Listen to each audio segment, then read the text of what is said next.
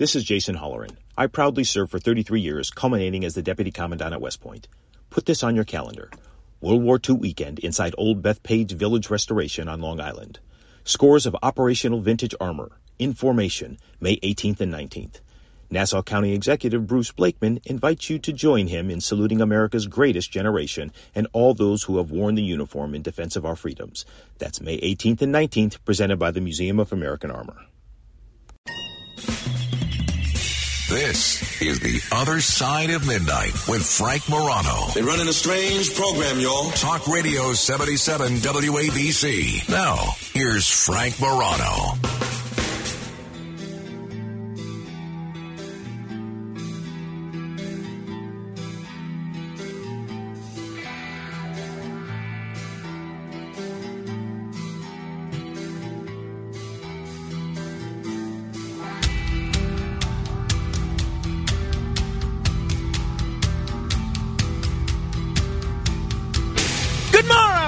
This is the other side of midnight. There's a lot of news out there. Uh, if you have been following the drama surrounding redistricting here in New York State, a rather blockbuster decision by the New York State Court of Appeals yesterday, uh, which we're going to break down, which is going to impact the congressional elections in New York State. Dr. Anthony Fauci saying the pandemic is over, although maybe not. And uh, a lot of people are about this Johnny Depp defamation case. And that's just the news that's happening on this planet. First, let us begin by looking up at the scar- uh, looking up at the stars and going to space. And we are very pleased, as we are regularly, to be joined by a gentleman who knows more about space uh, than just about anybody on the radio. He also has, bar none, the best voice of anybody on the radio. Uh, very pleased to be joined once again by Steve Kates, aka Dr. Sky, a veteran radio and TV broadcaster and edutainer with expertise in astronomy and space. Steve, it is great to talk with you again, my friend. Frank, good to be back here on 77 WABC. We're here in Sedona, Arizona, and just completed another one of our nighttime programs here for guests. And what a beautiful night it is, and I'm hoping the same for the audience of uh, 77 WABC. Tell me about those nighttime programs. What do you guys do out there in Sedona, Arizona, exactly? For what's what does the program consist of? Well, it's a beautiful celebration, Frank, of the nighttime sky because Sedona is one of the world that is a international dark sky community, meaning they shelter the light so people can cherish this great resource that we have which is seeing the night sky. So I'm asked over 10 years, I've been coming to this one location, and it's called the Wild Resort and Spa. We've done this for so many uh, locations here in Arizona, but let's go out with the high powered lasers under the beautiful clear skies, the telescopes, and do the whole story that we do here on this radio show, sharing with people the need to look up and to cherish the skies and kind of get us away from so much of the world's political news and all the other things that uh, we all try to say, well, why can't we all just get along stuff? But uh, people seem to enjoy this. And I'm privileged and honored to be with you, Frank, and the listeners here. Wonderful. Well, we're honored to have you as always. All right. Now, I one of the first things that's on my mind, I got a whole bunch of emails yesterday from listeners listening on the radio, Right. not over the app, not on the website, all of whom saying they had a difficult time hearing the radio transmission, hearing the radio signal. Uh, we had our engineers, I drove them crazy today, investigating all of our equipment and what's happening at the transmitter. The answer came back, our equipment's working fine. And I said, well, I wonder if that could have possibly been a solar flare. What's happening in, to- in terms of solar activity right now? And could the transmission issues we experienced yesterday have been due to a solar flare? It's probable, Frank, but I doubt that. But here's what's going on in the sun. As we talked about in our last episode, solar cycle 25 is just really on the uptick. And for all the scientists that predicted that this might have been a milder solar cycle than in the previous cycle 24, no, it's just quite the opposite. So just right now, as we're talking live, we have an opportunity now. If people go to various websites, you'll see a full disk image of the sun. And the sun is populated with a lot of these big sunspot groups. And over the week, I have a solar telescope, Frank, that I look peering into the sun safely. It's called the Hydrogen Alpha Telescope. And I've been studying these sunspot groups, but out of this particular groups, there's like three or four massive groups on the sun right now. And some of the important ones that are producing these flares or geomagnetic storms are moving to the right side are going to go around the other side of the sun. But guess what? There's more coming from the other side. And just the other day, we had a dual M class flare, which isn't quite as powerful as an X. So it is possible. But what we know about radio, to answer your question, there were radio disruption in the 20 megahertz ranges. And I gather that's certainly not the frequency that, of course, 77 WABC is on. But it had severe uh, radio interruptions as these solar flares, you know, send out so much energy from the sun, they kind of crackle the upper atmosphere. Hmm. So in many cases, radio and ham radio operators know this better.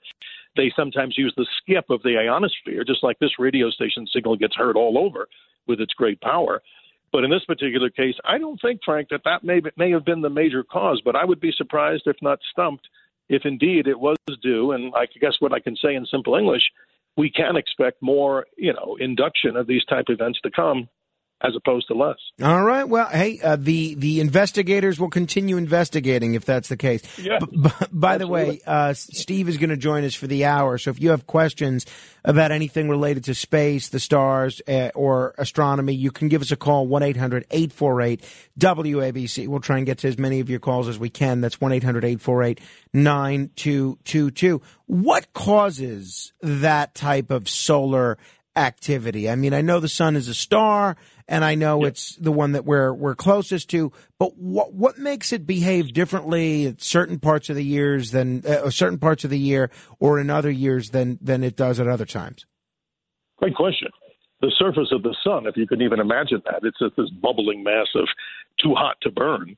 The surface of this photosphere, as we see when we hopefully don't stare at the sun, the bright disk we see, is about 12,000 degrees Fahrenheit. But sunspots, Frank, are these cooler regions that are actually porous into that big cloud of gas. And those, they look dark because they're cooler and they're about six to 8,000 degrees Fahrenheit. But what happens is when these sunspots, they're propagating magnetic fields all around them. So if we could see in the light, which we don't see other than we see visible light, we would see all these seething magnetic fields like spider webs across the top. And what happens is, very simply, is when those spider webs of magnetic fields snap or come together, they release a tremendous amount of energy. And I'm talking like one solar flare, even for a fraction of a second, could be that of the energy. Get a load of this of maybe a hundred million atomic bombs going off at one time with the energy that then moves up through the sun. Wow. And then it then propagates up to something we call the solar corona, which is sometimes described as the sun's atmosphere, and that's even hotter than the surface of the sun. That's a big quandary in physics. But then all that energy in big packets is sent up. The simplest explanation would be like taking a garden hose and taking a fine focus of that water and just spraying something, maybe a person or somebody or something, the energy that's coming out, of course, it's not water, that gets pulled into the Earth's poles or it can disrupt the atmosphere in the simplest way we can talk about it. And it's something that is on the uptick, as I said before, not to alarm listeners, but the important part of this is that the solar forecasters are saying that there should be a higher frequency of this particular solar storms thing than they predicted uh, for this solar cycle 25. And we might be a sitting duck if one of those CMEs, coronal mass ejections, blasts off in the general direction. It's like taking a shotgun, and we're, if we're in the line of fire, directly in that line of fire, we get the most damage.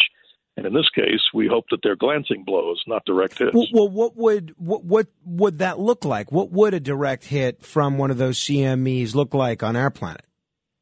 Well, if we go back to the great 1859 Carrington event, probably the most prolific event, Frank, that was recorded in what we call semi-modern times.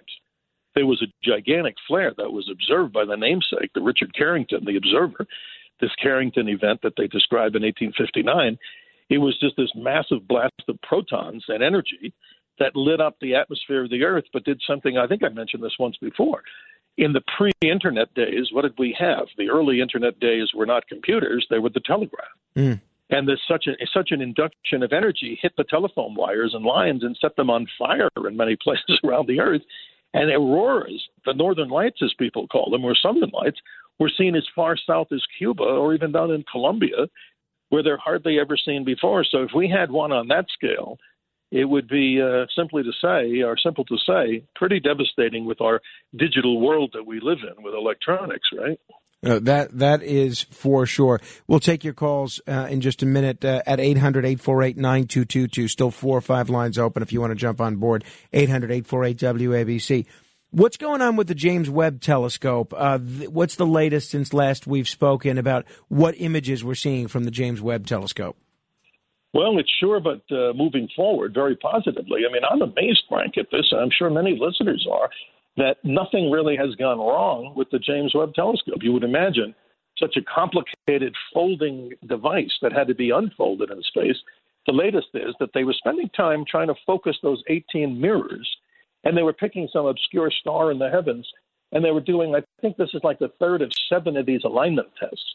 And what they're doing is they're trying to get a focused image on all of these 18 mirrors, and then eventually they're going to focus everything into that one singular point. So it's amazing. All this is happening very positively, and very successfully. And I imagine, uh, as we're hearing this, and, and I don't have an absolute date for confirmation, but it looks like probably early June or in June, we're going to start to see some of the first research projects actually uh, underway.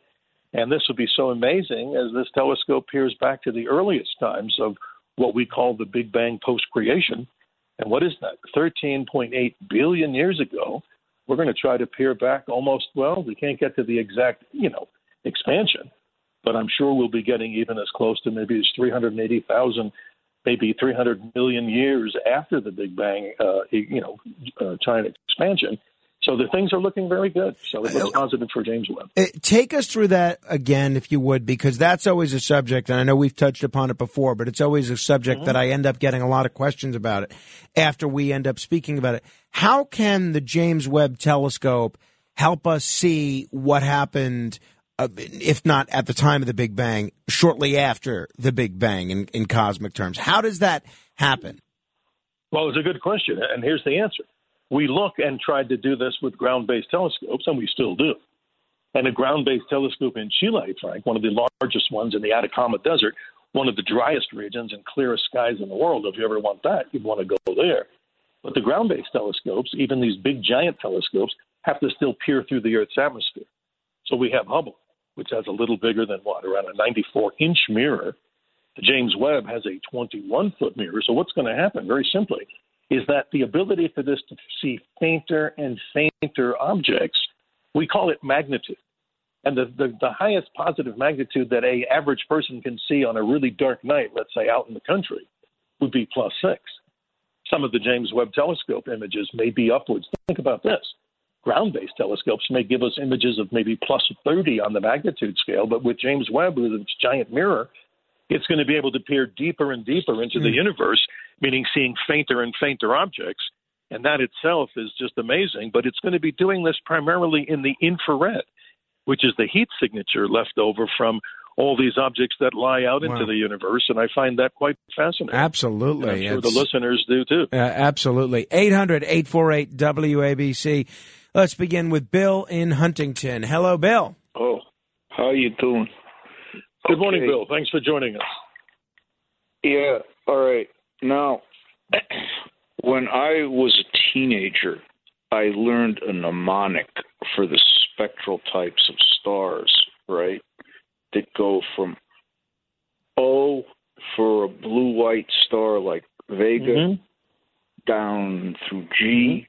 Which is the Earth's sun, mm-hmm. down to red dwarfs like Barnard's star, which is M. Okay. Yes. Now, now, just before I ask the question, tell me what mnemonic you learned.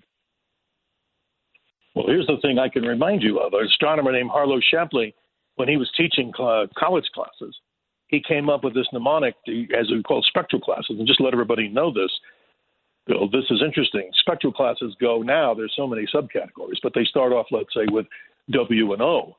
But Harlow Shapley had this mnemonic. It was something like this Oh boy, kiss me right now, sweetie. And he had a few other letters in there because it was OB, and you went down the spectral class line. But now, today, I don't think there's any simple mnemonic because I think it starts with W class. These are super hot stars. And it goes all the way down to these tiny, tiny little red dwarfs that are almost, I should even say brown dwarfs, that are almost invisible. But don't you think, Bill, that this is fascinating that even the astronomers could come up with this categorization of stars? It's like taking different types of animals in the world, like in zoology, and coming up with all these different Hmm. species. And they're doing this with objects that are nowhere near the Earth. But that's basically what that mnemonic was. It was something that people remembered even in high school and college when they took astronomy. Okay, what I learned was, "Oh, be a fine girl, kiss me now," and Mm-hmm. the end type they've they've deleted from the list. But okay, Right. here's the question. Okay, now there's there's a whole long series of recorded lectures by the Mhm. teaching company. Do you know what this is? No, sir, I do not know that About- one at all. Hello. Bill, um, I'm real, with you, I Bill. just want to get to some other people as well. Bill, can we get to your question quickly? okay, I saw this. Uh, okay, there was this lecturer. He says we can't use "Oh, be a fine girl, kiss me" anymore because it's too sexy. You're probably right, Bill. In today's sensitive Right. world, and hey, He I have say respect. we're not allowed What- to what remember it anymore. okay. All right, Bill. That's Thank- interesting, but hey, it does help, don't you think, Frank? It would help. It certainly would. Sometimes the more controversial uh, a, a mnemonic is, the easier it is to remember. Uh, 800 WABC. Louis is driving on I 95. Hello, Louis. Hi, Louis. Hello. Frank. Uh, Hey, Dr. Sky. I feel privileged to be able to get to talk twice on your radio show. Thank you very much. It's Hey, great my to have you. Our Thank you. pleasure. You bet. Can you hear me? Yeah, Louis, what's your question? Go ahead. Yeah, go Oh, ahead. We're sorry, ready. sorry. Okay, my question is: is uh, is the ESA, the European Space Agency, still uh, sending a mission uh, to uh, Europa, the uh, water uh, moon, if there's life, or or just to scope it out? Yes, I would, I I've been wondering, are. and I don't get any information on it. Yes, they are, and and something interesting too. Uh, uh, Congressman Culberson in Texas, he was one of the originators for the American mission to Europa, and we have to remind everybody that this is interesting, Louis. That of all these different satellites, of all these different planets or these small moons, the two most prolific ones that might look like they have some sort of subterranean or sub-ocean life is definitely Europa, and there's also going to be a mission to another object called Titan which is actually the largest satellite in the solar system that has an atmosphere. And that's going to, I believe, be called the Dragonfly mission. And it'll make that Ingenuity helicopter, that's a first iteration of, you know, landing and taking off in the form of a helicopter. This one, like a Dragonfly, will be able to fly all over places like the, the uh, Moon Titan. But I'm interested, like many people, to see just what the heck is under the ices of Europa. And that also has a lot to do with Kubrick's film when we talk about 2001 and 2010. So that's fascinating stuff, Louis. Yes, you're on board. Absolutely. A couple of months ago, we talked a little bit about the NASA DART program, and then we went off on a little bit of a tangent on all the great movies that uh, have asteroids hurtling towards the Earth over the years, uh, all those disaster films, all those science fiction films. Now it appears China is developing its own asteroid de- deflection mission or deflection system. What exactly is China doing? Well, it's kind of a replication in my part, you know, from what I've read, Frank. This is interesting, and it, and it's a news story that keeps coming in, so there's not a final final analysis on this. But just like the DART mission that we're sending out there to this little tiny dual asteroid system, Didymos and Dimorphos, they're also going to have a kinetic device that slams into an object, meaning a small asteroid or a small moon of an asteroid, to just see how much you can push it away or tug it. And I find that fascinating, but I hope they can do both countries or both nations, United States and China, or whoever else is doing it. When you think, do it pretty quick, because who knows what's lurking out there in the cosmos. And even a small asteroid, as we'll probably talk more about some strange objects that have come from not just this solar system, but other star systems, China, and you got to give them credit for this, you know, not politically we're talking here, we're just talking technology. I mean, they've done some amazing firsts, like take the Mars mission, for example. They were the first nation to do all the all the different levels, like send a spacecraft, an orbiter, a lander, and a rover in one fell swoop, and also do this on the other side of the uh, moon, the so-called far side, not the dark side. And this technology that they're also developing, uh, hopefully, will save mankind, just like our DART mission even if in the smallest way, we really should salute all the technology that's happening on this. Uh, China is obviously a country that we occasionally find ourselves at loggerheads with. And there mm-hmm. certainly could be some concern about uh, China having this asteroid deflection system in space. Is there yes. is there um, a, a fear that China could use this to shoot down other people's satellites, either private businesses or other governments or any other things? Is that something that's been about at all? And is there anything you could say to reassure us? Well, I don't think I can reassure anybody on this one, Frank, because let me say this. They're looking at deflecting a larger object, but guess what? They actually do have, according to reliable sources, and again, I get most of my information not just from the internet, but talking to space professionals. What we believe China also has is a spacecraft that has the grappling hook or the robotic arm, and that it's also being tested in, in orbit. Who knows what nefarious purposes? Or if it's a simply peaceful one, Maybe it's just one that goes out there to grab space junk. But in light of the political situation around the world, I would put my thinking cap on and think, wow, if I wanted to take out one of our so-called or very secret, you know, uh, spy satellites, as we call these different, uh, you know, spacecraft that are put up there for imaging the ground, who knows what could happen? But uh, I doubt very much if that asteroid deflector would be a you know a, thing to take down the satellite. Uh, the New York Post reporting that today uh, NASA is going to be keeping an, a watchful eye on an asteroid that is going to make what they describe as a knee wobbling close pass of Earth today. Uh, the space rock 2008 AG 33 is apparently up to 2,500 feet long, making it twice the size of the Empire State Building. According to reports, mm-hmm. it's expected yeah. to scorch past at a safe distance and poses uh, no threat. Is this something that um, we're going to be able to see? And is this something that NASA could be wrong about? Could this be a little too close for comfort? Probably not wrong, Frank. And again, these spacecraft, I mean, these asteroids, as we talk about, it's interesting. I, I was barking up a tree about a couple of weeks ago talking about this with friends, saying we have every week we have some sort of nefarious asteroid that's coming close to us. But in this case, I can pretty much rest assure everybody on 77 WABC that there's probably no harm or danger in this. They come, this particular asteroid's probably within millions of miles of the Earth, and that's a good thing. But the one that we really have to be of concern or look at with concern is the Apophis asteroid that's going to pass us on April the 13th of 2029. This object, about the size of a nuclear aircraft carrier, over a thousand feet long, will come, get a load of this, I didn't make it up, within some 19,000 miles. I will repeat that 19,000 miles of the Earth. At one time, it was thought that on its successive pass, which would happen later in time, maybe like around 2036, that if it went through this little gravity area of the Earth's you know, orbit, it could then come back and hit us. But that one is really close. And that, to answer your question, that's an object that we would be able to see in the nighttime sky. Europe and, say, Africa are the best. They already have this figured out. If you were standing in a dark sky there, you would stand out at night and you could actually watch the object moving across the sky, not as a super bright star, but it would move some 30 degrees of motion each hour. So if you take your thumb and index finger and stretch it out as far as your arm can go, that's 15 degrees against the sky. So two of those distances or diameters in an hour, mm. that's pretty bizarre and pretty quick. That's pretty close. Absolutely. 800 848 WABC. We'll continue with your calls for Dr. Sky coming up in uh, just a bit. 800 848 9222. This is The Other Side of Midnight. Joined for the hour, talking all things space with the man who knows it better than anybody, Steve Kates.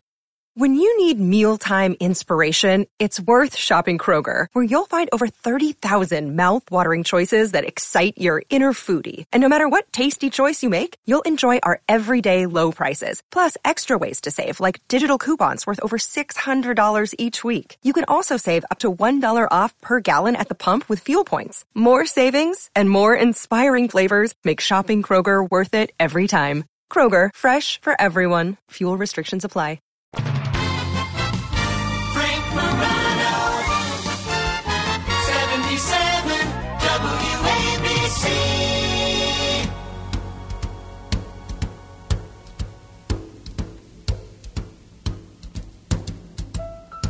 Fly me to the moon. Let me play among the stars. And let me see what spring is like on Jupiter and Mars. In other words, hold my hand. In other words, baby, kiss me. Fill my heart with song and let me sing forevermore. You are all I long for, all I worship and adore. In other words, please be true. In other words, I love This is The Other Side of Midnight. I'm Frank Morano. Uh, Frank Sinatra singing Fly Me to the Moon.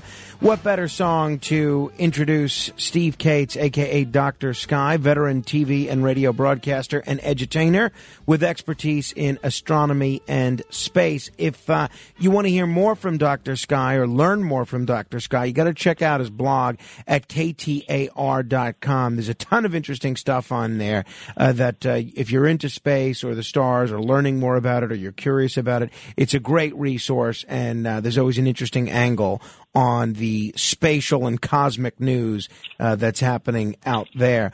Uh, we're taking your calls at 800-848-9, That's 1 800 848 WABC. Let's begin with Seth in New Jersey. Hello, Seth. Hey, how are you? I'm doing Good great. morning, Thanks. Uh, I have a, a question. I was just wondering how are scientists able to measure the age of the universe if they say space time is relative depending on where you are in the universe? And I've also heard that at the point of the Big Bang, space expanded at a rate faster than light itself. So, without a consistent reference of time, how do we age the universe? It's a very interesting question. And what we're doing is we're measuring as best as we can to the infrared signature of these objects and the visual signature, light. And we're seeing what happens over the course of time. So, what we're seeing, Seth, is that as we go back into the early part of the so called Big Bang, I like to call it the Big Expansion, 13.8 billion years ago, light years as we're talking about, astronomers are able to detect through what we call spectral analysis. If you take a picture of, let's say, we all remember from school, we saw this spread spectrum of colors, you know, left, right, blue on one side, red on the other. They're measuring the distance of these objects, and that distance that they measure, let's say they pointed like on a chalkboard or something, or on, you know, on a wallboard.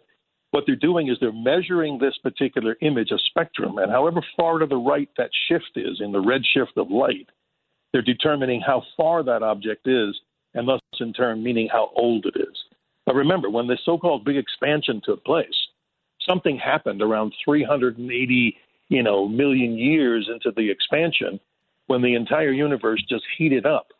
It's as if like you fried something on the uh, on the stove in the pot and it stuck to the the pan. You burn butter or something and it stuck. So we have this thing called the cosmic microwave background radiation that took place around 380 million uh, years after the expansion.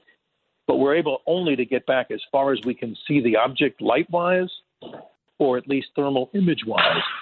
And we're still going to hopefully get better stuff, like we were talked about with Frank, with the James Webb Telescope. Thanks, Seth. Great question. 800 848 9222. Joe is in Queens. Hello, Joe. Yes, Steve. A couple of questions. One is uh, Good morning. How the yeah, how does the moon affect the surface of the Earth?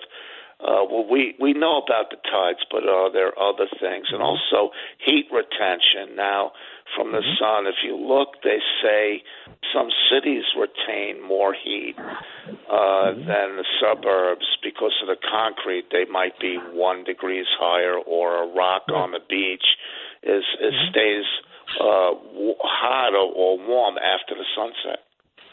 Right. Well, what's happening here is it's something called solar insolation. What that means in simple Earth language is if you take the sun at a low angle, this is, this is not good for people who have you know so, solar panels on their home. If you have an extremely low sun, you're not getting per square inch or per square meter the amount of energy that's coming from the sun that you can when it's higher. So what happens is when we're talking about the sun, as far as its angle in the sky, the moon itself. This is very interesting. The moon itself, if you look at it, when the Apollo astronauts went around the moon, they noticed something very strange. They were sitting there. Let's say the, the, the poor guy that had to sit there when the other two were on the surface of the moon. He was pretty lonely, but he noticed as he went around the moon that there were various changes in the gravity. So the moon itself, if you look at it, Joe, does not have a singular strong magnetic or gravity field. It changes. So what I'm saying to you is, as that moon gets closer to the Earth, we know that there's exceptional tides or the lack of tides. But otherwise, other than that, there there is no direct effect that the moon has. It's probably not going to be able to cause any deep earthquakes in the Earth. Probably not, except when it gets extremely close to the Earth on these rare occasions when we call it you know, not only a supermoon, but in history, the moon has come very close to the Earth. Then I might, you know, want to vote for the fact that maybe there'll be some earthquake activity because of the extra, you know, extra tides and the extra gravity of the moon. But I don't think we'd have much to worry about. The moon's not going to cause other than the tides, which we depend on. Thank you, Joe. 800 848 WABC. Uh, speaking of things that are nearby the Earth, or speaking of things like the moon that we can see, by the way, last week there were some beautiful views of, uh, of the moon, uh, a full moon and then a near full moon for a few days last week. It was really something. What are the things that are worth seeing in the night sky for the next couple of days, either with the naked eye, with binoculars, or maybe even if somebody has a, uh, a telescope and you're always kind enough to give a few other ways that people can watch what's happening in the night sky? What's happening that people can see that's kind of neat? Well, Frank, I'm glad you asked because we're going to have the jackpot. And this is it, ladies and gentlemen. This is the week, and I've been telling so many friends as we had our guest tonight here at the resort this is the week, folks, to take a look at this great planetary conjunction. I've been getting up early morning around 4 a.m. every day because I don't want to miss it. What you're going to see, looking over to the eastern part of the sky by about an hour before sunrise, maybe even a little earlier than that, we have this most magnificent series of planets lined up. We see lowest to the horizon, Jupiter, bright with the naked eye.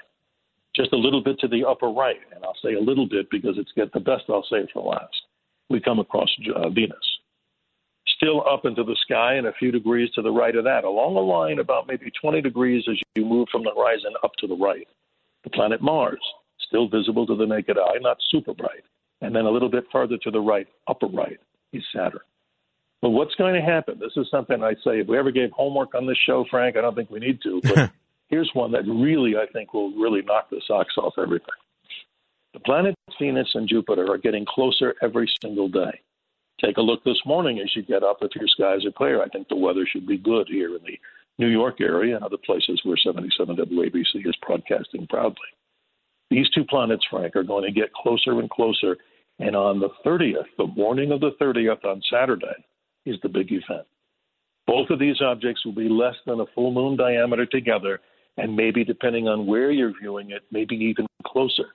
And to those of us that don't have perfect eyes, like myself, they may look like they've merged together. Hmm. So this is really amazing. So that but, that is neat. Well, so what around yeah. what time? Obviously, you know, I'm sure a lot depends on weather and so forth. But around what mm-hmm. time on Saturday would you get an opti- opti- optimal view of that planetary alignment? Well, speaking as a generalist here across the nation for this radio station, I would say about an hour before sunrise, you want to look over and get your, you know, your smartphone ready or your cameras or what have you and you should want to look over to that area of the sky, into the eastern part of the sky. I would say this way: you're going to see these two objects probably about 15 degrees up into the sky. So it's you need to have a place where you can see a clear view of the sky, no big building in front of you, or find a place like that.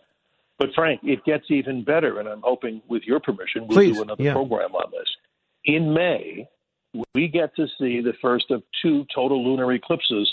And for this radio audience, get a load of this on the night of May 15th, late in the night for the East Coast, out here in Arizona, we'll be seeing it maybe around 9 p.m. local time in Mountain Time. A total eclipse of the moon that'll take place that'll be spectacular. And this happens on a Sunday night, late in the evening for the New York area, let's say, on the East Coast. And again, it happens into the early evening for us But what makes this interesting is it's one of those special eclipses where some people like to call it the blood red moon or the blood moon eclipse. There's a lot to talk about this, and if you missed that one, there's one in, in early November, I believe. I'm not checking this, you know, by looking at any computer here, but I believe it's the night or the morning of November the 8th. But Frank, we got some great stuff. So, summary, I'd be looking over into that sky as I get up early this morning, let's say, if you have clear skies. Watch over the next few days how quickly Venus is overtaking Jupiter. And these two, remember, Venus is closer, obviously. It's planet number two, but Jupiter is now over 500 million miles away. So Venus is doing most of the work to get close. But isn't that incredible? Jupiter, the god of gods, Zeus, Venus, the goddess of love and beauty, all in the sky. Don't miss it. It's really beautiful. Absolutely. That's wild. 800 848 Lisa is in Nutley, New Jersey. Hello, Lisa. Hey, guys. How are you? Great. Thanks Good for calling. morning. Question. Good morning, Lisa. Hi, Thank Doc- you. Good. Yes. Um, question: If we start mining for minerals on the moon, Hmm? this okay? I'm how sorry, long I does didn't hear it? you. Uh, what? We're just repeat. hear you. Please yeah, we, we didn't hear what you Oh, said. okay, good. Um, yeah, as if we land on the moon and we start mining minerals, how long does a human body, or is the human body allowed to stay up there before the gravity starts to affect our muscles? You know, that's very interesting. The only thing I can tell you, Lisa, is Scott Kelly probably has the best answer. And if we read his book, Endurance, he had the previous record of having to stay up in space, and it's pretty much the same thing. But on the lunar surface, that's interesting. We haven't had anybody that stayed on the moon other than, let's say, hours at a time, many, many hours, all the way up to the Apollo 17. But remember, you weigh one sixth your weight that you would weigh on the Earth on the lunar surface. But that's a very interesting question because a lot of things, this is what they're really doing. But a lot of people don't realize this. One of the big research projects on the ISS is to see how long people can handle the same thing you're asking about, Lisa. What happens to muscles and on the in the legs? And apparently, I'm not a medical doctor, but you get atrophy of the muscles of the legs. Just ask uh, Mark Vande Hei, who came back from now the longest American in space. You see them in these chairs when they land in those Russian spacecraft on the on the ground. They have to grab them and actually carry them because your legs are so weak. So what's fascinating is, can you imagine, Lisa, just walking on the surface of the moon, doing some exploration, but bringing back minerals from the moon? Here's the here's the one, Frank and Lisa, that we really need to be working on. Harrison Schmitt, the only geologist to ever go to the moon and walk on it, he said, and I agree with him, we need to harvest the isotope called helium 3. And what would that do? Hey, that would give us almost an unlimited amount of power and a fuel source. And maybe that would get us away finally from all the petrochemicals.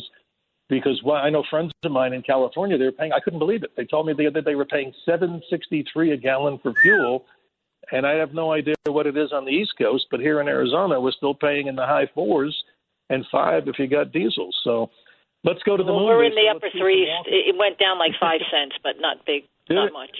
Wow. Well, there you go. thank you, Lisa. Um, you know, it is interesting. You alluded to the Hubble Space Telescope earlier in Mhm. the context of the James Webb Telescope. Uh, there are some interesting images coming through the Hubble Space Telescope, including a record large comet. Is that right? Absolutely, and you know now the Hubble comes up, and it's it's time to be center stage. You know they say what everybody's famous for 15 minutes. Well, the Hubble's back in that category because what it did, it's imaged one of the most bizarre objects, Frank, in the entire solar system. Recent discovery. I had an opportunity to interview the co-discoverer of this. It's a comet called Bernardinelli Bernstein, and it's a rather bizarre object because the Hubble took some images, I believe, back in January. Its official name in the astronomy world, for everybody out there who's you know very sensitive to this, is C 2014 UN 271. I'd rather call it Comet Bernardinelli Bernstein, the namesake of the two observers. So we had the gentleman, uh, Dr. Bernstein, on from the University of Pennsylvania. What's so important about this discovery is that this comet is amazing. I mean, I mean, I'm proud to say this. It's the largest nucleus of a comet that's ever been imaged. We look at Halley. They call it mankind's comet. Why? Because it's like a life cycle, at least years ago, 76 years. We, we live longer than that, thank God, at least for most of us. But the nucleus of Halley's was maybe upwards of four miles in diameter. That's still big. The, Ama- the comet, we called Comet Hale-Bopp, that was that wouldn't go away in the late 1990s, was allegedly to be 40 miles in diameter. But what about this one? Upwards of 85 miles in diameter. And no, it's not headed toward the Earth that we have to worry. But the Hubble took images of this when it's like 2 billion miles away. And that's incredible because they know that something's happening. It's outgassing even out there in the cold of space, where you never see that happen until comets get closer. So that's what uh, kudos to Hubble. That's a pretty cool uh, I- imaging. Jay is in Portville, New York. Hello, Jay. Yeah, how you doing, Frank? Uh, salutations to a Thursday morning.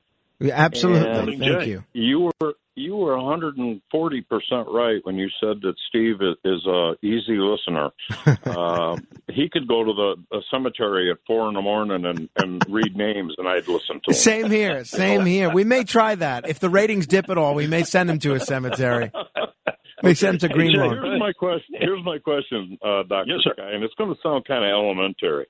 Uh, all right, I'm man. 71 years old. I've I've laid on the on the ground and watched the sky during the day and during the night, uh, thousands of Yes. hours probably in my lifetime, uh, and it amazes me. It's it's like everything is in a certain space. How far across do you think? You know, we we know our universes and everything we can see. Mm-hmm. Does it go for infinity? Do you think, or you know, what's what's your your take on that? Jay, again, I salute you as a fellow ground watcher and, and viewer of the sky. Your question is incredible. Frank, this man has got something really cool going on here because let me say this, Jay. What we think, when no, nobody knows this for sure. I mean, but let's be real honest. I talk to so many astronomers and astrophysicists and everything, and a lot of them admit to me privately, and I'm going to say it publicly, they still don't know what the hell makes gravity work. and that's interesting. So here, here's an answer that here's an answer that I think we can all agree on here, and to Uh-huh. everybody listening. When the universe expanded 13.8 billion years ago, we want to know where it is now. So astronomers say that the edge of the universe, as its expansion continues, is probably upwards of 90 billion light years as a complete, like if we look at the big shebang, like a big ball, like a beach ball. Yeah. So maybe 45 light year, billion light years on one side, another 45 billion. What's it expanding into? Heck, if anybody really knows. And if anybody tells you that they do know, gentlemen uh-huh. and listeners, I want to meet that person and I want to shake their hand because it's all an ongoing guess, really. And and you know what I was told by a professor at, at St. Bonaventure University, and I was just a kid in grade school, Okay. and I asked him that question, you know, about how big is the universe and and, and everything that's in it. Is it in a box? He said, you know what, uh, Jay? He said it could be everything we know that exists and the mileage out and the and the light years and the billions and the trillions and everything. He said that could be nothing but a piece of closet dust that just fell off a shelf Mm. and it hasn't hit the floor yet. I like you, Jay. That's pretty good Abs- because absolutely, you're- very you're- clever. You bring up some I good mean, points, and, I- and I've ne- I've never forgot that in 71 years. My my real Oh, question is this, and I hate to take up all this time, Frank. I know I know what it is. Uh, my real question was this: When you first come on the radio, you mentioned Sedona. I've been to Sedona, beautiful place. A little hot for me, Yes, sir. but it's a nice it's a Mhm. nice place. You you mentioned something about lasers. Uh, uh, were you Mhm. shooting lasers in the sky at night, or Yes, we are. And let me qualify this because some people may think that, you know, obviously the common sense thing is I had to sign paperwork for these. These are really powerful. They'll go 15 or 20 miles out into the sky. This is no joke. right airplane, Now- airplanes? Is what I was thinking of. you know? Absolutely. I follow every single rule and regulation and respect everything Uh-huh. the FAA would say that we never point these toward aircraft. We use them just for, you know, educational purposes, like Frank says, edutainment. But yes, they're blue lasers that are probably upwards of six to 800 milliwatts, which is pretty powerful. And the most powerful one I ever saw, I couldn't believe it. Back maybe 20 years ago, we used to go to the Las Vegas Hilton a lot for conventions in a business I was in. Hey, Frank and, and Jay, they had these lasers that would fire clear across the valley Wow. in Las Vegas. the thing would hit the mountain. Now, that was a laser, but we don't point them into the uh, aircraft. Yeah, well, and, and and one more quick thing: the laser, the little red ones that you buy at the the hardware store. Mhm. Okay, Like a laser pointer? Uh, Yeah, a laser pointer, basically. I was told by a professor, another another guy that's that's big into physics and astro and all this stuff. He said if you knew what was going on uh, on the tip of that that red thing down in that that instrument, he said you'd be amazed uh, what it what it is uh, chemically and nuclear and everything else. Mhm. He said it's it's Absolutely. really unreal. I'm not reading it, but it's something like light amplification by simultaneous emission of radiation. I think that's what spells out laser. But but you're right, my friend. That's you don't want to use them. See, there's another thing. People use these, and I don't want to you know be like doing a public safety thing here. But obviously, Right. we need to. You know, you have so many people pointing them at animals, and Right. so many people pointing them at people, and look at what law enforcement has to deal with. God forbid. Absolutely. Absolutely. Uh, great points. don't do uh, that. Great points all. 800-848-9222. Uh, we're going to continue with your calls in a minute and we'll give you some tips on uh, taking a look at next month's lunar eclipse. Uh, you can mark your calendars accordingly. There's some interesting events going on with respect to that and uh, a few other subjects that I'm going to pick Steve Kates' brain on. Talking with Steve Kates, aka Dr. Sky for the hour. If you want to comment or que- uh, or have a question about anything we're discussing, give him a call, 1-800-848-9222. You can also always check out his blog at ktar.com. This is The Other Side of Midnight. Straight ahead. We are New York on New York's Talk Radio 77 WABC. Now, here's Frank Morano. She packed my bags last night, pre-flight. Zero hour, 9 a.m. And I'm gonna be high as a kite by then.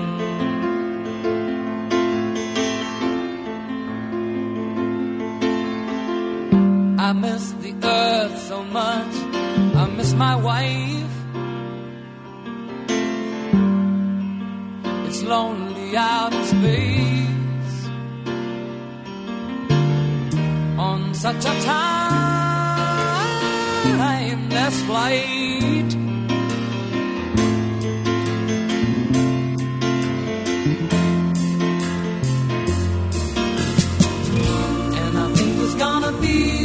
The great Elton. John singing Rocket Man. He's no William Shatner, but he holds his own. Uh, talking about all things space with Steve Kates, aka Dr. Sky. You can check out the Dr. Sky blog at ktar.com. Uh, we'll squeeze in as many of your questions as we can for the next nine minutes. 800 848 9222. But, Steve, I did want to ask you about uh, Yes. the lunar eclipse next month. I think the date is May 15th. Is that right? It is, Frank, and I guess your show's on the air probably as this is going to happen, but here we go. On Sunday evening, May 15th, these are in Eastern Daylight Times, and everybody converted accordingly. At 10:27 p.m. Eastern Daylight Time on Sunday, May 15th, the left edge of the moon goes into the Earth's umbra. This is the deeper shadow that the Earth has. The outer penumbra, you're not going to miss anything unless you're really a science person, and believe me, most people are not going to notice the difference. Get set, 11:29 p.m. on that Sunday evening, May 15th. The total eclipse begins. Then maximum eclipse, 12, 11 a.m. Monday morning, the 16th. That's interesting. That's when the blood moon, or however we, I call it, like a Chinese lantern. You'll be able to see in dark locations the moon hanging in the sky like it's some kind of a lantern, and the stars will come out, and that's magnificent. And the total eclipse ends 12:53 a.m. Monday the 16th, and the partial eclipse is over at 1:55 a.m.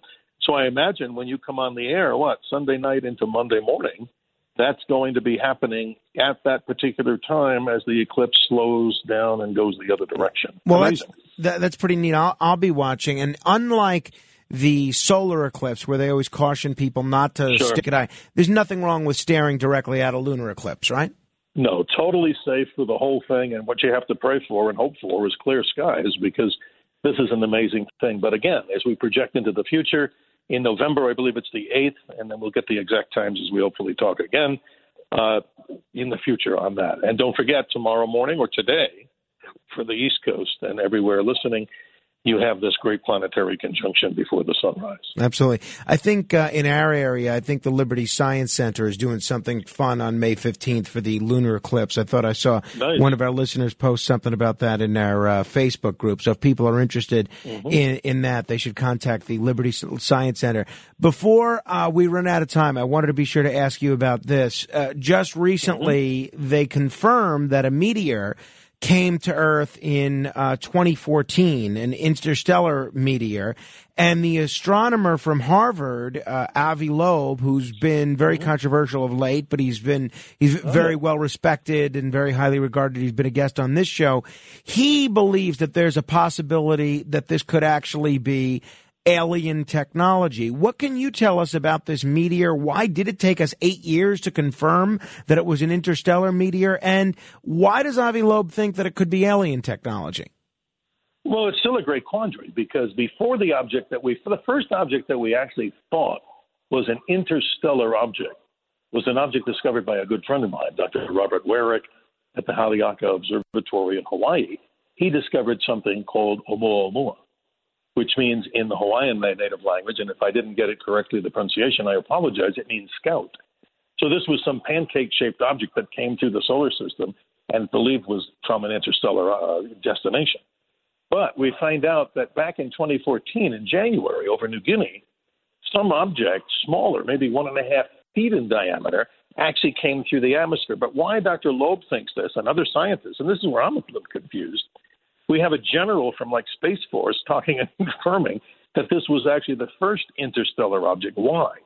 Because when they do the, me- the measurements of the orbit and the deductions, this has a very, very high uh, hyperbolic. Remember the word hyperbolic orbit eccentricity. And it had a rather high one, meaning it didn't come from the sun or the solar system. It was kicked out of another star system. But who knows? Because the object is so tiny, maybe a search and rescue crew will go find it someday. But I think the way he thinks that is he also believes very strongly that there's something strange with the Oumuamua because here's the bottom line on that. As it was leaving the solar system, by the way, it was discovered not inbound, but it was discovered outbound. It's accelerating as it's going out of the solar system. Normal objects would slow down, but that is fascinating, Frank, isn't it? Oh, it, it certainly is. It's squeezing as many calls as we can in the next few minutes. Ari is in Brooklyn. Ari, you're on with Steve Kates. Hello, how you doing, guys? Great. Good morning, Ari. Good morning, good morning. Great, uh, great show. Big fan. Very Thank you. informative Appreciate and, it. Uh, you explain stuff very nice. Frank is not bad himself too. um, qu- question, question. Um, when you say in the planetary um, alignment, uh, what do you see? You see like, uh, do you see like, like the moon far away? Yes, Or- or Harry, a what you see is objects that look like stars, but they're planets. They'll line up, like I said, Jupiter lowest bright, Venus bright. You'll see that with the eye, no problem. But as you go up about 20 degrees up to the right from where the sun would come up, where you first see Jupiter, that line of planets, they look like star-like objects, but they're obviously planets. So they look they look like pinpoints of light. That's the answer. Yeah, I- I'm going to be getting up early Saturday. Uh, I, I have a tough time going back to a normal sleep schedule on the weekend anyway, but I, I'm going to see if uh, hopefully the weather will be warm enough to allow a, a cigar on my front porch as I do some planet gazing. That'll be a lot of fun. 800 848 uh, WABC. Les is in New Milford, New Jersey. Hello, Les. Good morning.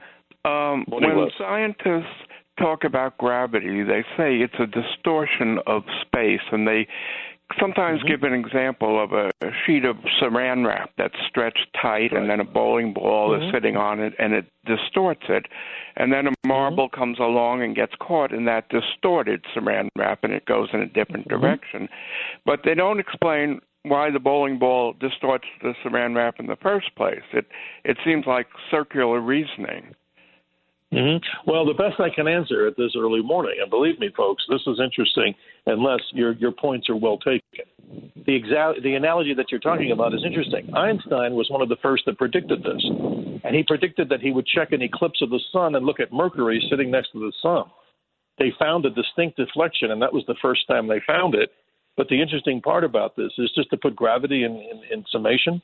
It is a warpage of space time as a massive object or an object comes next to it. every single object in the universe, no matter what its size, would have some tiny, what, infinitesimal number of gravitation warpage because of the space time curvature that it puts in. So, what I'm trying to say in simple English, this is an amazing subject, but truly, Les and Frank and everybody listening, nobody really understands gravity. And if anybody does, well, I'd love to get an email from them and give me that whole concept because I'll pass it on to a good guy named Dr. Kip Thorne at Caltech. I remember getting Frank, and I'm honest with the audience always. I got a C plus in the gravitation book. The textbook was as thick as the white pages was in New York in the old days, and I used it and asked him to sign it. And he asked me why. He asked me why I got a C plus. I said because I didn't understand gravity. But what do I use it for? I use it when I do programs to have little children stand on it. You get it symbolically that they can be closer to the heavens. How about that? Uh, you know, Steve, uh, a ton of people on hold waiting to talk to you. We're not going to get to them. If people have questions for you, what's the best way for them to reach out to you? Well, the email that I suggest is just Dr. Sky Show, D R S K Y Show at gmail.com. I'm certainly, you know, happy. I'm honored Mm. to be able to, you know, respond to questions that people have. And it's always a privilege and honor here, Frank, being on 77 WABC. Uh, it's our honor. As Steve, know, th- uh, th- I'm sorry, we're out of time. I appreciate it very much. We'll do it again soon. This is The Other Side of Midnight with Frank Morano. They're running a strange program, y'all. Talk Radio 77 WABC. Now, here's Frank Morano.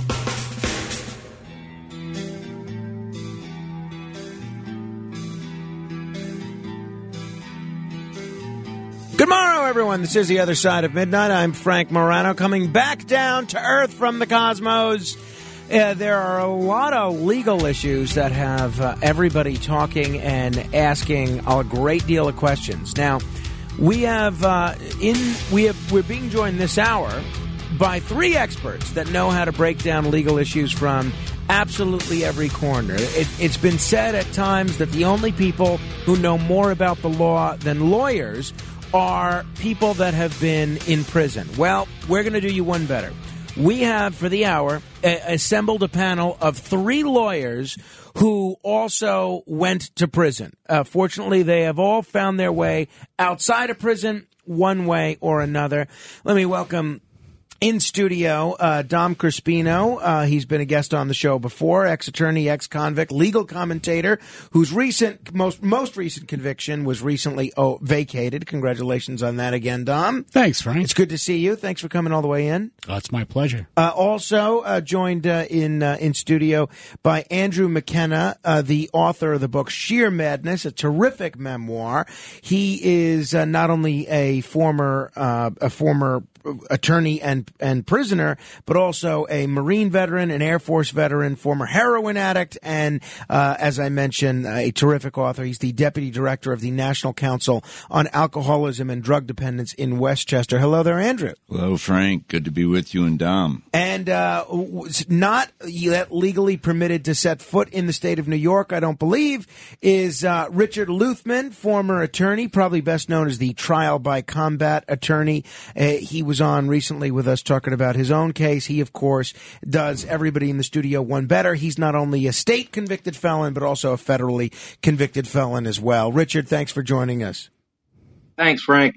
Good Uh, to hear from you. It's great to talk with all three of you. Now, I guess the big legal story that folks are talking about in our area has to do with this decision by the Court of Appeals on gerrymandering. This decision came down uh, late this afternoon, and one of the first shows I heard really break it down was on the uh, the Cats at Night show, and they had just coincidentally this was scheduled way before the, the decision yesterday took place.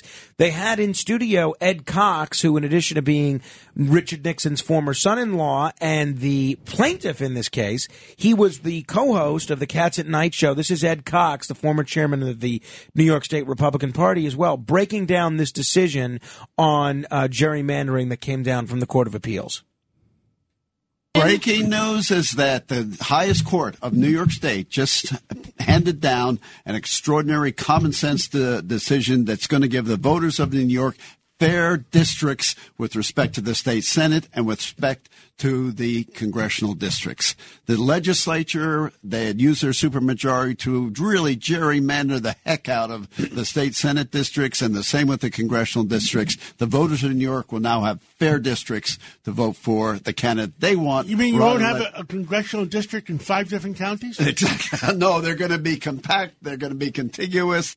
Uh, well, uh, what does this mean for the upcoming elections? What does this mean for the date of the primary? I'm going to break down the political implications with Tom Suozzi around 4:30. But let me begin with you, Dom. Uh, what was your take on the Court of Appeals decision? This is a Court of Appeals, uh, as I understand it. All the judges that ruled on this case were appointed by Governor Cuomo. It was a five to three decision, right? A four, four three. Four three. Excuse me.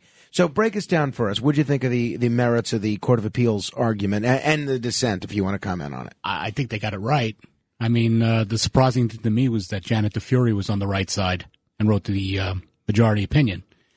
Um, and for people that don't know her history, she was a Westchester DA. She had been a Republican. Now she's a Democrat, and she was a Democrat at the point at the time that she was appointed by Governor Cuomo. Yeah, so uh, she seems to do politically expedient things, in my opinion, and this one wasn't. This one was the correct call. Uh, those the, that was a travesty what they did with those maps, um, and and the way they just like blew through the uh, um, the constitutional amendment that required it be done a certain way. Um, I think what it's going to do is the primary is probably going to have to be delayed.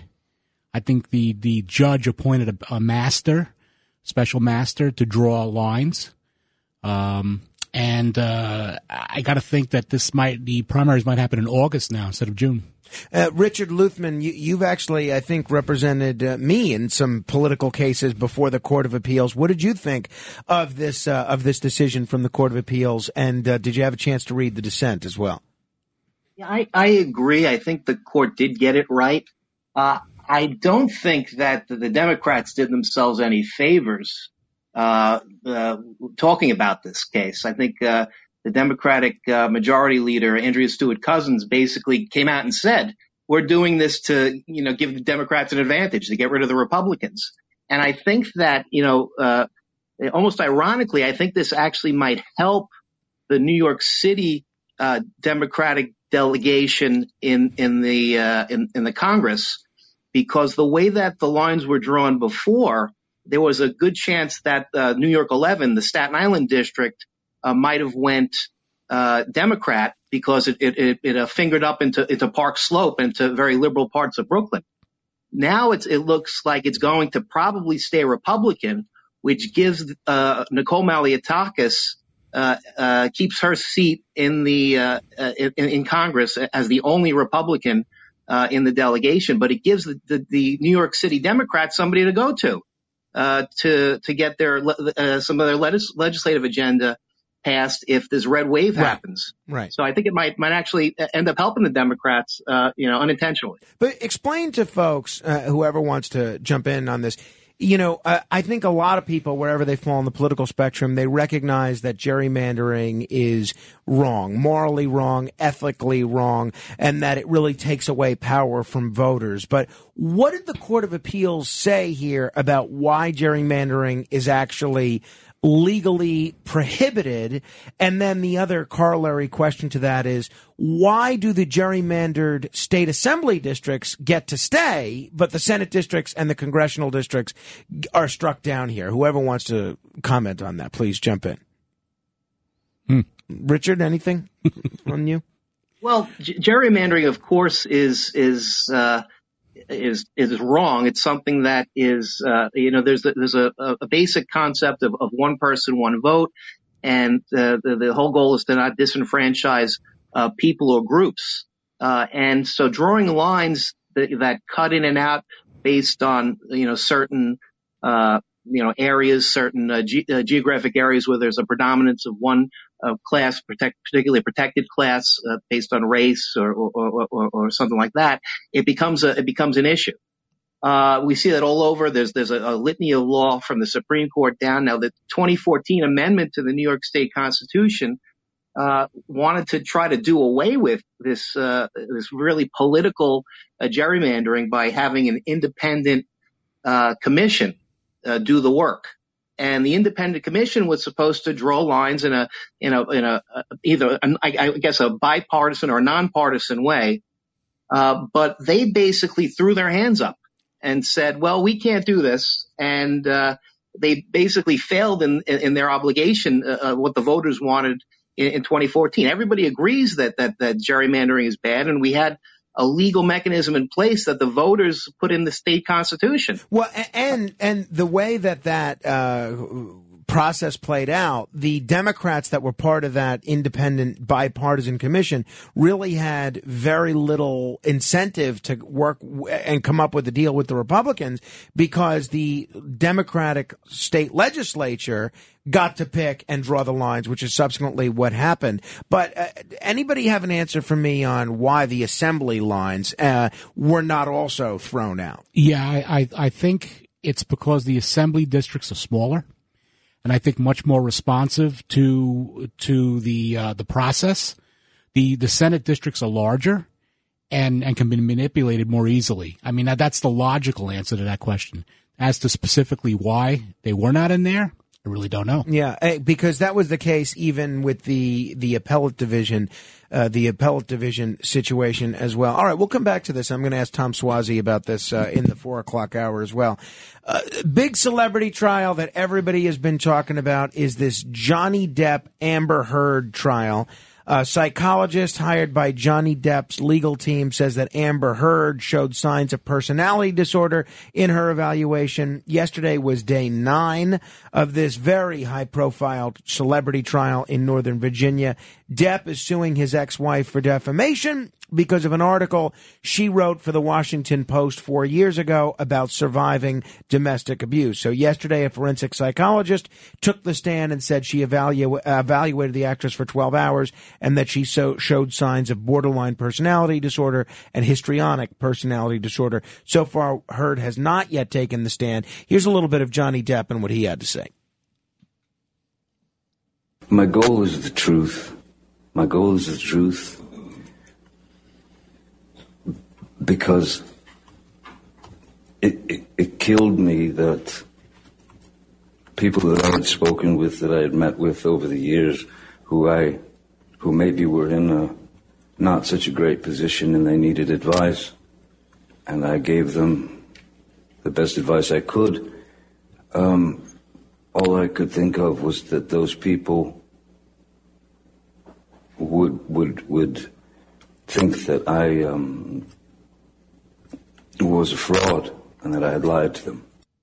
Uh, Andrew McKenna, let me begin with you. I know you were a, a prosecutor down there in uh, Virginia for a time. What's this case all about? How do you see it going? A couple interesting things to me. Uh, number one, in defamation cases, if Heard can prove that uh, what she wrote and what was published in the Washington Post was true, then she will win. It's an absolute defense to defamation is truth. I think a couple things come to mind. One, it's interesting where the case was brought in Virginia in Fairfax. Uh, that's where the Washington Post is published, or printed at least, and published um, nationally. Uh, but Virginia has what's called um, an anti SLAPP law, which strangely ironic to the allegations in this case, but it stands for Strategic Lawsuits Against Public Participation, basically, um, which gives um, Heard greater uh, latitude in making accusations, greater First Amendment protections, essentially. Um, but still, it was brought in there, and then she countersued there as well.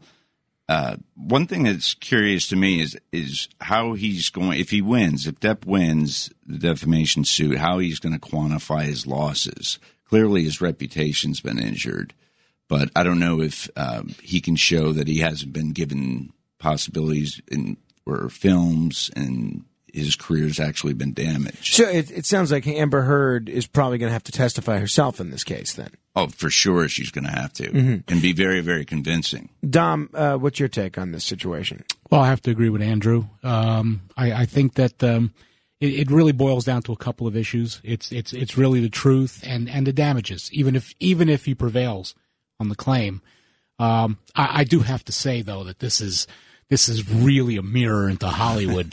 and, really is. And uh, it's it's odd. I mean, after you see so many Well, cri- what are some of the highlights and lowlights? What's odd about it? Well, I mean, um, just the testimony and the rambling and the um, the uh, you know, I, I know you're testifying on your own behalf, but it's almost like a it's like a a, a, a, a sweet, delicious, um, uh, personal thing in there, you know, and when, Right, and he's testifying with su- such effect. Yeah. It's, it's, you well, know, yeah, he's been accused of overacting. Oh, it's uh, awful. Th- this is uh, some more of uh, Johnny Depp. And it's been six years of trying times. It's very strange when one day you're uh, Cinderella, so to speak, and then in 0.6 seconds you're Quasimodo. Richard, how do you see this case playing out? Well, I think that uh, Depp is it has. I think he probably has charmed the jury at this point. Uh, we haven't heard from Amber Heard yet, but I, I think that uh, I disagree to the extent. I think that he's made his case for damages. I think that he said uh, because of the the abuse allegations, I was uh, uh, made guilty until proven innocent. You know, Johnny Depp. I, I had built the character of, of, Captain Jack Sparrow from nothing. I created that character, and then Disney dropped me in a heartbeat. And what we've seen in the testimony from him and from the, the police officers who responded to the scene, it doesn't appear as if uh, he was engaged in, in, in any physical abuse of Amber Heard. Uh, just the opposite. It looks like Amber Heard was the one physically abusing Johnny Depp. Now, uh, I, I think that uh, he's he's you know he's a totally excellent thespian, and, and it, it comes across because he's made a clown show out of Amber Heard's lawyers, especially when uh, with with respect to hearsay objections uh, and with respect to just uh, turning their questions uh, that are trying to make him look bad on their head. There was one point in the trial where they asked him about doing drugs with Marilyn Manson, and he said, "Yes, I did cocaine with Marilyn Manson." And then I gave him some pills to make him shut up. And everybody started laughing. I think, I think he's charmed the jury and I don't think Amber Heard is going to climb out of the hole that's been dug for her. Her body language too, um, sitting there at the defense table is awful. So, I mean, obviously, she's got to know uh, that uh, Johnny Depp has money and can hire good lawyers. Why do you think she, if this wasn't true, the domestic abuse allegation, why would she go about making a claim like this in such a public way, uh, knowing that uh, there was going to be some sort of retribution?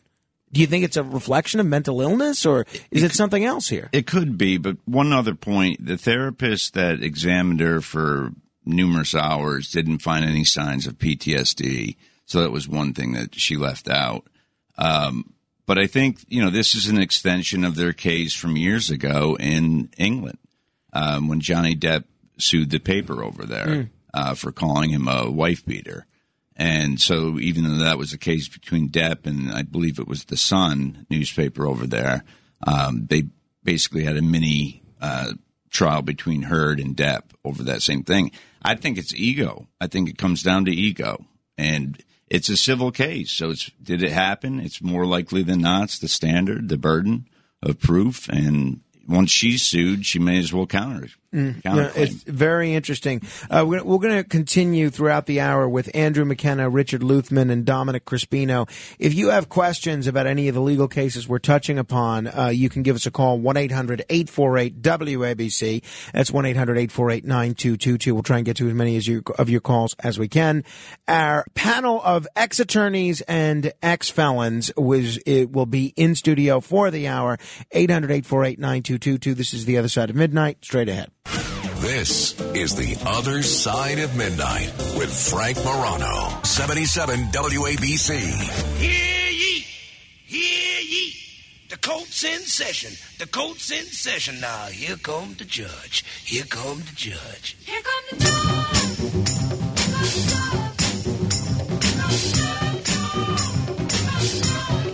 Stop beating that fudge, cause here come the judge.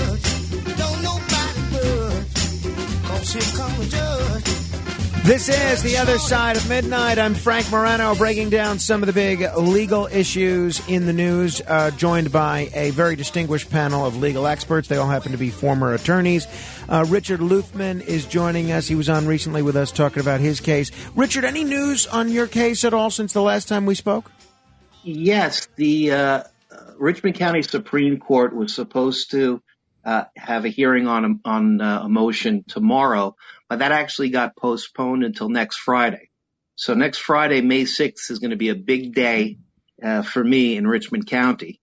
And, and, if people didn't hear our previous interview, you're trying to take back uh, your plea, which uh, was made remotely due to COVID rule, uh, and when you were in Pennsylvania, which is not uh, permitted under the well, under the statute, right? Well, well, I was in federal custody in right. Pennsylvania. That's that's the big issue. Right, that, you weren't vacationing in the Poconos.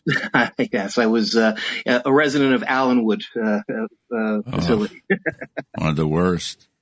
Uh, well, but you probably weren't at the penitentiary, but no, I wasn't in the pen. I was in the in the low, which okay. uh, it wasn't so great, no but uh, not as bad as the pen. I, I can imagine. Uh, Andrew McKenna, the voice you just heard there, is the deputy director for the National Council on Alcoholism and Drug Dependence in Westchester. Looks like a lot of people are still doing drugs and uh, abusing alcohol. Andrew, what's the story? You've got to work a little harder, I guess. I've got to work harder and let people know that there's there's hope out there, you know, and um, the National Council uh, in Westchester is doing a lot of outreach, a lot of work, and working closely with the county as well. So. Uh, Dom Crispino uh, also here, also by the way, a former candidate for New York State Assembly as a Republican in uh, in Manhattan, and uh, you're doing an upcoming debate on the uh, on the issue of uh, Rikers Island. Is that coming up May second? yes, it's it's with the Rikers debate team. It's former incarcerated uh, people in Rikers. And you were incarcerated at Rikers. I was at Rikers for 20 months. Wow. Yeah, vacation there, you know, three meals a day. Wow. Um, and um, uh, we have a, a team uh, that does debates criminal justice issues.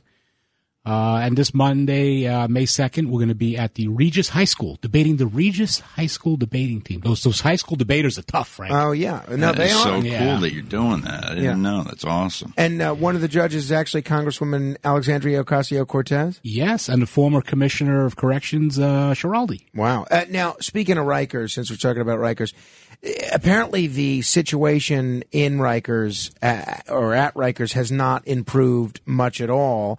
And uh, there's some thought that the U.S. Attorney, Damian Williams, could actually put the feds in charge of Rikers. What exactly is happening from a legal perspective there? What are the next steps in that whole situation? Well, the judge called the commissioner in, and uh, the commissioner came in because when a federal judge orders you to do something, The you do Commissioner it. of Corrections. That's correct. Because you know most judges think they're God, but federal judges know they are God. so true. Uh, so the they were speaking to the commissioner about what he can do about um, improving the situation there. I mean, 16 inmates have died in the last year. There's routine uh, routine assaults on officers and staff every day. Um, it's really a situation out of control. There's drugs coming in. There's weapons coming in. There's cell phones coming in. Um, yeah, you, it's it's coming. Uh, and where's it coming in from? It's it's it's staff and um, and officers, and uh, it, it's a real bad situation all around. But I mean, it's it's not as if the feds are going to be able to flick a switch and magically make all these problems go away, right? No, but uh, they'll they'll they'll uh, implement some changes, I imagine. Uh, take some control over the facilities. I mean, there, there, there, there's a, uh settlement in place from years ago when the Fed stepped in when Rikers was like overcrowded. Once there were 23,000 inmates there. I think there's like 5,000 now. But it seems worse now than it did then. Mm. Uh, Richard, were you ever incarcerated at Rikers? I wasn't at Rikers. I was. I spent over a year at the MDC in Brooklyn, and I think it's a it's a pretty much a joke that they're going to put the uh, the feds in charge of Rikers because they don't do much of a better job uh, running their own jails in New York. Yeah. The MCC is famous, uh, famously the jail where Jeffrey Epstein was suicided, and uh, the M- MDC in Brooklyn is is basically was was railed at by the uh, the chief judge uh, Colleen McMahon uh, uh, as being uh, you know, basically, you know, a little little better than a third world facility, going from uh, you know scandal to scandal with a revolving door of, of, of, wardens with no real leadership. And when I was at the at the MDC, you know, it was it, was the drugs were everywhere. You had uh, cell phones, you know, were, were all over the place. Uh, you, the, the guards were, you know, like they said, the guards are, are where most of the contraband comes in from. So you have the same problems you have in Rikers that you that you do it in the jails, the other jails, the federal jails. The only thing that they do, you know, in in the, in the federal jails a little better is they they tend to lock things down a lot more. You know, they, they keep the whole place on lockdown for for any reason whatsoever. So that's that's I think what's kept it uh, you know, pretty much uh, in decent shape over the past little bit. Uh, because of the COVID, they use that as a, real reason to, to keep things from uh, from moving around. But I can't see the feds doing much much better than than New York State Corrections is doing. Yeah, well, interesting. Uh, anything you want to add there, yeah, Andrew, as a add, former federal prosecutor yourself? Yeah, I want to add that you know when you're in lockdown, you get bologna sandwiches, so it's a lot of lot of bologna sandwiches. But I'll say this: I have a couple of friends that work at uh, Rikers as corrections officers. It's one of the most dangerous jobs there is. Mm-hmm. The life expectancy of a corrections officer in the country is 59 compared to what it is for the rest of us, 75. So it's very, very dangerous. I think that they could improve the screening process for some corrections officers, some more mental health um, help for corrections officers. And look, you're going to have a couple bad apples in any profession. Typically, contraband's getting in um, via the hands of very few corrections officers. Uh, so it's a fairly you know dangerous job. I can see arguments on both sides. Yeah, I agree. I agree. Uh, and I agree with Richard that uh, the, the, feds don't do a great job either. But you know, they're a, um, a do, do, as I um, I say, not as I do group. The feds, so they're going to come in gung ho, and uh, probably nothing will happen. Yeah. Well, last question as it relates to Rikers. Uh, I think John Catsimatidis actually brought this up on the air r- recently. Why do they? Wouldn't it make sense to have some sort of a, a court at Rikers to have expedited arraignments and expedited processes uh, processing of people that are housed at Rikers? Yeah, well, you, they have uh, they have video there. Oh, they have yeah. video, so and, you can be arraigned via video. For some Rikers? reason, the state system, the city system, um, does uh, did that in really a slow rollout. They could do most appearances by video. Mm-hmm. Uh, the only appearances you'd be required to are actually at an initial arraignment. But what about an old fashioned court courthouse. Like, uh, I mean, it doesn't have to be fancy. Problem is, you have people from yeah. five different counties there. Uh-huh. So you're going to have to have five different I judges. See. I see. I see. Go ahead, Richard. yeah, I was about to say that it's you have to. It's the county judges that are the Supreme Court judges that, that are going to be the issue in a, a Supreme Court case, obviously. But uh, I think that, and and it, it relates to my case that I, that I have filed. I think that you would need a legislative uh, uh, a bill uh, passed in order to to to do anything like that, Frank. I think that uh, under COVID, the executive order that was in place, uh, you know, was, was, was limited. Uh, and now it's, it's not even in place anymore. And, and, and arraignments, uh, pleas and sentencing and, and, and, and all jury hearings are fundamental proceedings there. So to, to not have a, a, a defendant present uh, for those proceedings would be a, under the current law, would be something that's a mode of proceeding error and reversible, a reversible error. So I think the legislature would have to get involved in this. They have Article 182, which allows for, for video stuff for the non vital stuff, mm-hmm. you know, uh, you know, if there's just status conferences and whatnot. But uh, upstate in a lot of the counties, 182 isn't even applicable. So I think this, there would have to be a, a state legislative uh, uh, enactment and signed by the governor in order to remedy the situation just on on Rikers, they actually do have a couple of courts. Uh, a, they have a habeas part in there for uh, inmates filing habeas corpus because mm. that's the location. It's always in the place where you're located when you file a habeas. And um, I think the Bronx DA uh, occasionally uh, they'll open up a little because um, the crimes committed on Rikers are even prosecuted though, by the Bronx Bronx DA. DA, even though the island has a, uh, a Queens, Queens zip code. That's one of those strange things. Uh, they, I think they had a part there for a while to do uh, crimes committed on Rikers. Gotcha. All right. Um, Uh, we're talking with uh, Dom Crispino, Andrew McKenna, and Richard Luthmann. If you have legal questions, you can call in at 800 848 9222.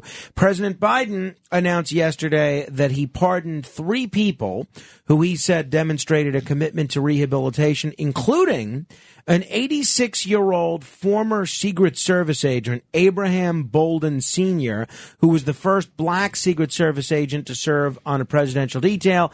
The president also commuted the sentences of 75 other people who are currently serving long sentences for nonviolent drug offenses. Um, uh, Richard, let me begin with you. Your take on President Biden's pardons and commutations.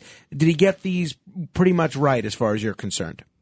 Well, he's doing too little, too late. I think uh, what he did in '94 with the with the crime bill that he did in '94 put a lot of people in jail, and and, and disproportionately people of color because of because of drug weights. Um, the Bolden case is uh, is something that is uh, very interesting because Bolden's claim the whole time was that he was railroaded uh, because he was black, and I, you know, you, you wouldn't think that you know, you know you know, 30, 40, 50 years ago, that type of stuff, uh, you know, you know, with the FBI, but, uh, you know, could have happened. But, you know, nowadays, the way the FBI is, you're starting to rethink, you know, what happens uh, with the FBI and the, and the, and the federal, uh, and the federal government. But, you know, I, I don't know. I, I think that, I, of course, I think that uh, the Bolden, uh, they got the Bolden case right, but it was, I think it's a, long overdue. Uh, but we, yeah, I think Biden is, uh, you know, he, he talked a little bit about, uh, well, a lot of these cases are people who are already on home confinement, the commutations. So they've been on home confinement because of, uh, you know, for marijuana cases and, and, and things like that. So it's not really something that is, uh, so, so huge as huge, as it's touted to be because people aren't really like walking out of prison they're already, you know, on an ankle monitor at their home. Most of the people. That have been Andrew, there has been some criticism of um, of the president for not doing more to clear up the backlog of people who are awaiting clemency for these nonviolent uh, drug offenses. But uh, what was your take on what the president did this week? It's it's he's done too little, and I, I applaud the little bit that he's done, but we have, as a society have become so desensitized to these sentences that are absolutely draconian. 15 years 20 years life sentences for nonviolent offenses even for some violent offenses. The sentences are ridiculous. People we think about 20 years is not a long time. It's an incredibly long time for an offense especially committed by a young person. Uh, and Richard touched on 1994, um, and but really the second wave of mass incarceration started in in the 90s with the crack laws, but really it started early in the 70s and targeted and um, decimated black communities. Um, you, I'm reading now about the marijuana laws in Washington D.C. in the 70s and um, just arresting people of color uh, unbelievably and sent, you know, destroying communities, whole communities. Uh, Dom, your take on the president's first pardons? He may as well have pardoned nobody. Mm-hmm. You know, I mean, Bolden is that's right, but you know, how many years later is it? I mean, I, I love this when they all pardon stuff. You know, let's pardon John Peter Zenger. You know, let's, go back Brutus. You know, from the yeah. the Caesar assassination. you know, I mean, really. Uh, let me get your take on another. Speaking of uh, of presidents, another case involving uh, a president that's uh, Donald Trump. He's been found in civil contempt of court, and they're supposed to start fining him ten thousand dollars a day starting today. Apparently, because he wouldn't uh, he wouldn't comply with the Attorney General Letitia James's uh, subpoena. Dom, did the President Trump do the right thing here by ignoring Tish James's subpoena as a legal strategy? Where do you see this going? Well, uh, if you read the accounts of what's gone on, uh, I think the judge got it wrong. Um, shouldn't have fined the president. No, because uh, basically the, the judge was saying that as as um, there should have been a sworn affidavit that they searched these records and, and these places where these documents allegedly are, and nothing was found. No sworn statement was put in. I think the attorney put in an affirmation. And the attorney has no personal knowledge, so the affirmation is really meaningless. So the judge said, "Well, I need an affirmation. I need an affidavit from somebody with knowledge that these things were searched and nothing was found there." and he suspects that because that wasn't done, the search wasn't done, or they're not they're playing coy with the documents. So uh, just uh, help me out here. So Tish James issued a subpoena for certain documents. The Trump team says we don't have any of those documents. That's correct. And we looked, and we definitely don't have any. Right, and I, I, I think that they were they were um, pegging the documents in certain places, the file cabinets outside Donald. Trump's office, and that kind of thing. I, I mean, where does that come from? Probably came from Michael Cohen, but who knows if those things those. So then, wouldn't it be a mistake for them not to simply submit an affidavit saying we looked hard in all these places and can't find anything? Yeah, it looks suspicious. Uh, that that's why it's suspicious. If, if they had sworn to that, th- Uh, well, the judge would have. Well, they say they don't have it. I mean, if they find out later they have it, there'll be consequences. Right, and the judge said that there was not enough evidence that Trump had conducted a thorough search. Right. So it's really Or essentially anybody could proving search. That's right. Maybe even he would have even accepted if the attorney went there and said, "I looked and found nothing." So, I mean, it sounds like both of you are saying that Trump may not have handled this the proper way, and his legal team may not have handled this the proper way. They should have, they, in order to avoid uh, being held in contempt, they should have submitted an affidavit here. Yeah. Or at least shown that a, a sufficient search was done to satisfy the, the court, but I don't think that ever would have satisfied the court. Uh, Richard uh, Luthmann, what do you think? I think Trump's lawyers are screwing up up and down. Uh, Not just uh, me, but I think Alan Dershowitz, Professor Dershowitz said the first thing they should have done is walked in and, and asked for Letitia James to, to be recused, to be disqualified from the case because she ran politically on we're going to get Trump. And uh, there's an appearance of impropriety when you make a campaign promise that you're going to get somebody as a prosecutor, as a district attorney. I don't even think it should be at this. Uh, this should even be an issue right now. I think we should be arguing about whether the attorney general's office uh, should be disqualified uh, in this case, and that should be the issue. Whether And they I- could be I really- impartial, basically, right? yeah, I don't think they can be impartial. I think that the standard is an appearance of impropriety, and the appearance of impropriety is, is so great when someone says we're going to get Trump uh, as as one of their campaign promises. It's almost like the KGB: find me the man, and I'll find you the crime. But if you look at all district attorneys or AGs or any elected law enforcement officer, as they get closer to election day, they, um, you know, make more demands to be tough on crime. And this is a trend that we've seen since the beginning uh, of the republic, essentially.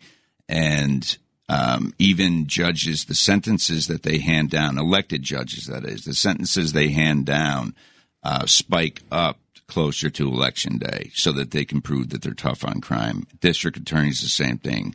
Uh, not AUSAs on the federal side because they're, They're appointed. Right, Right. right. Makes So the- sense. So the argument really is uh, do away with uh, elected, prosecutors. Is that what you think we should do? You think we should have no elected prosecutors? Absolutely. Well, Richard, what do you think? I think they would be it would be much better. I, I think that uh, meaning, meaning it would be a better system not to have elected prosecutors, kind of like New Jersey does. yeah, I think it would, would help out. I think the politics, uh, taking the politics out can only help. I think that this case is very different from every other district attorney or, or uh prosecutor race that's elected because they say, yeah, we're going to be tough on crime. We're going to be tough on, on this area or that area, on burglaries, on drugs, on this, on that. This, this case, Letitia James says, I'm going after this specific person. Right. Be tough on Donald And Trump. that's, that's where it crosses the line. This, Yeah, this it's person, Trump, unprecedented, really. Uh, uh, yeah, Sorry, uh, Dom. Uh, you know, I know if memory serves, you once announced that you were running for district attorney in Manhattan. Uh, the Manhattan DA's office responded by indicting you. Um, do you agree with these guys that we'd be better off without elected prosecutors? Frank, it's unanimous. Really? Yes. Uh, I, I think elected prosecutors is a recipe for disaster. See, I, I like elections, and again, I'm, I, Oh, you I- love I- elections, I'm, I'm the only person here not, you know, never to have been uh, under indictment. But I, um, I don't. I think it's co- totally inappropriate to do what Tish James did and say that, uh, oh, I'm going to go after this person, I'm going to investigate them, and then to actually go after them. That to me is an egregious conflict of interest, which is why I agree with you guys that the Trump team should have made a motion to recuse.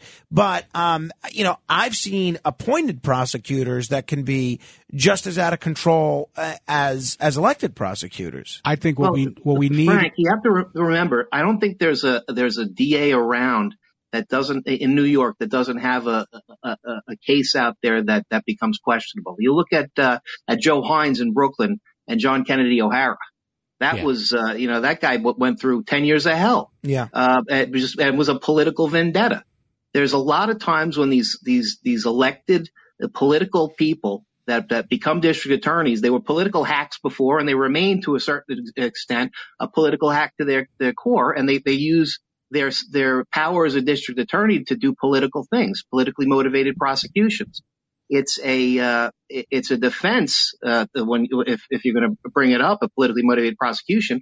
But in the in the first instance, it's very hard to prove. That's why it took O'Hara ten years uh, to clear his name. It's it's a really tough thing.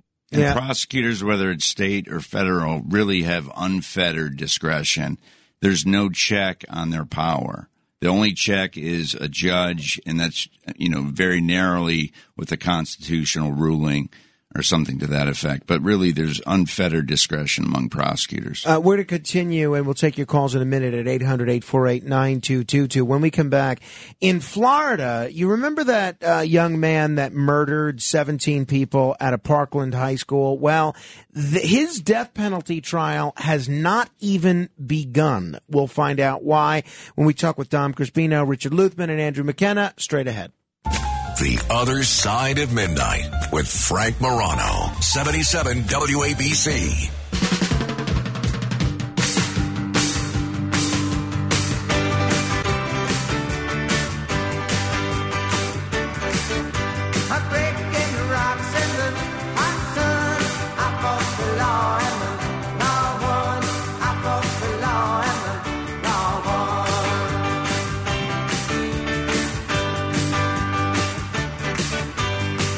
This is the other side of midnight. I'm Frank Morano, joined by three men who know the law very well, both sides of it, arguing it and being on the receiving end of its uh, of its justice. Uh, Dom Crispino is here, uh, Andrew McKenna is here, and Richard Luthmann is here. Uh, very quickly, I want to get your gentlemen's take on this. Uh, we all remember Nikolas Cruz, the the shooter at the at Douglas High School in uh, Marjory Stoneman Douglas High School in Parkland.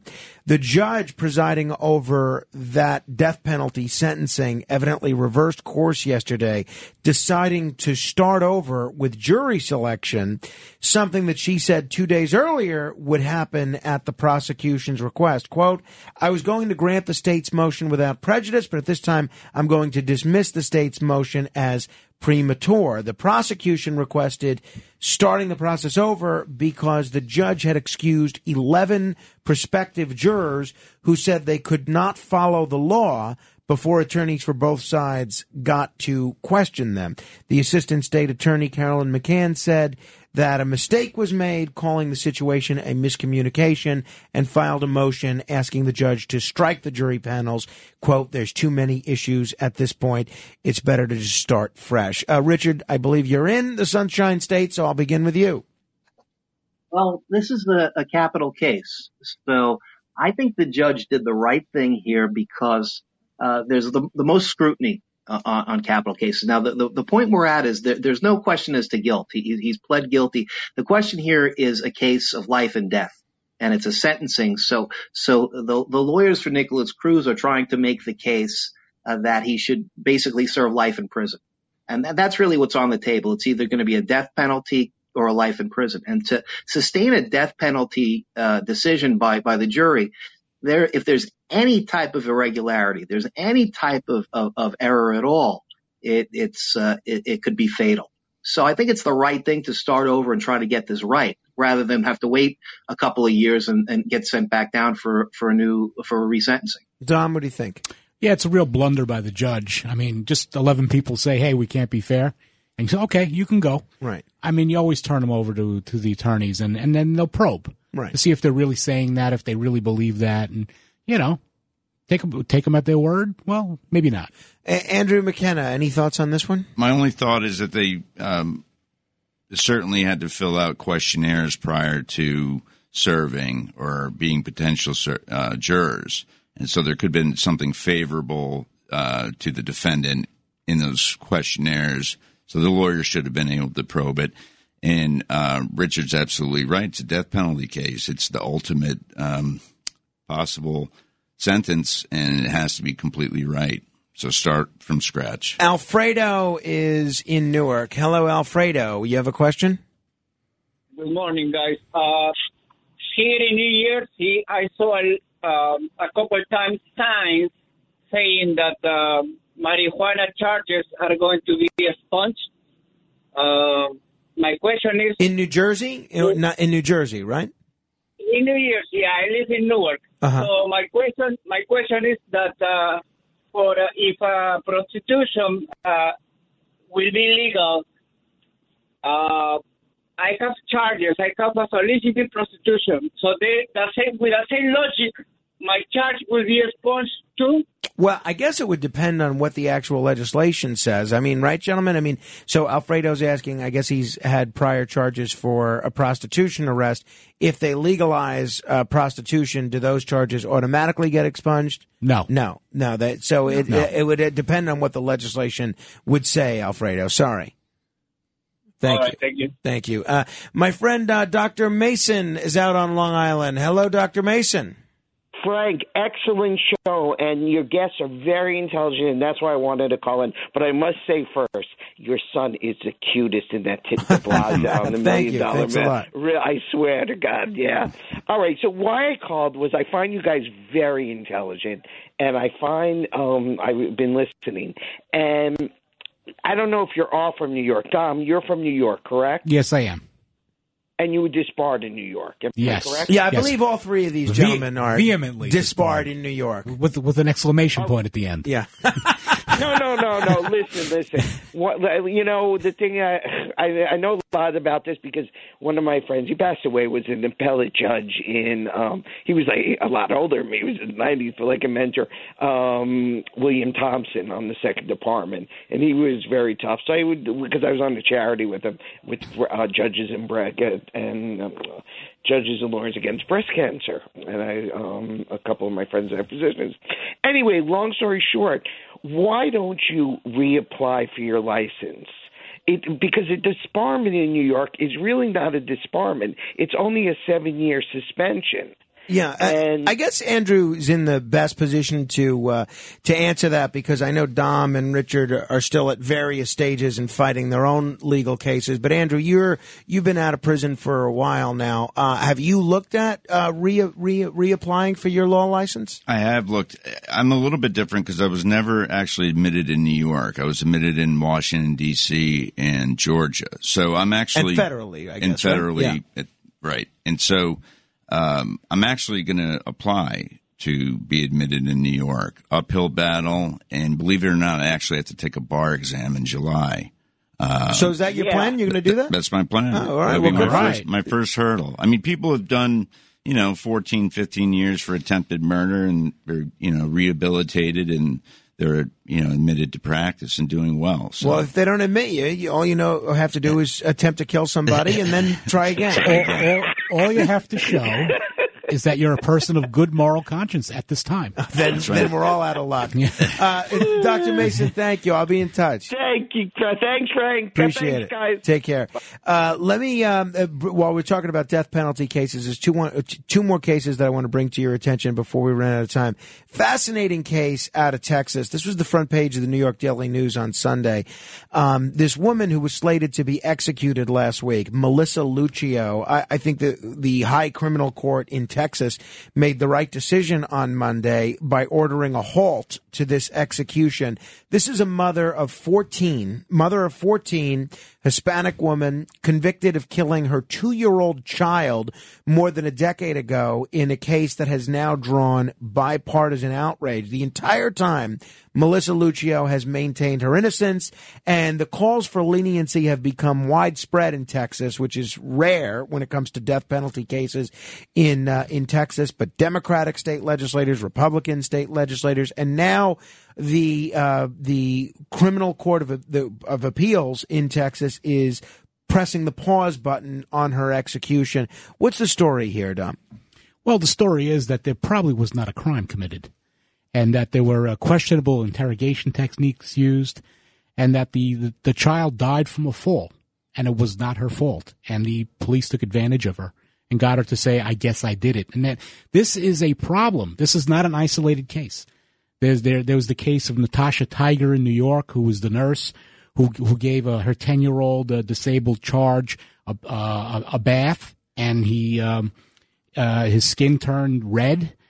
And uh, they said that she tried to scald him, and uh, she ended up taking a plea. And then it comes out later in a civil suit that her parents brought that the kid had a condition that brought that out. Wow. And then they won't vacate her plea. Um, She, yeah, she took the plea because four months in jail is better than like seven. Sure. Yeah. Uh, Seven years. There's a, there's, Yeah. a, there's a case of uh, Andrew Kowalski and Dutchess, who I know it's not a famous case. I know his situation, the same thing. There's a case of the woman in Australia with the four kids who died over a period of time.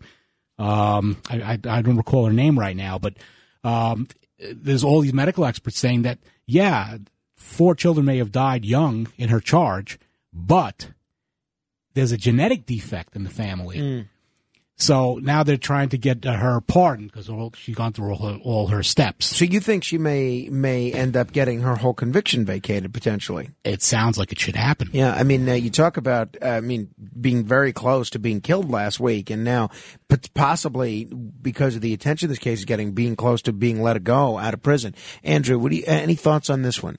Well, in this case, there wasn't actually a false confession, as Dom pointed out um, correctly. She made a statement that she may have been responsible for the death. But what people don't understand is they can never, no one can ever understand. Well, if you have, if you haven't committed a crime, how could you say that you committed a crime? Innocence Project, begun by Barry Scheck and um, continued on, they found that out of their exonerations, 25% of the cases, there were false confessions.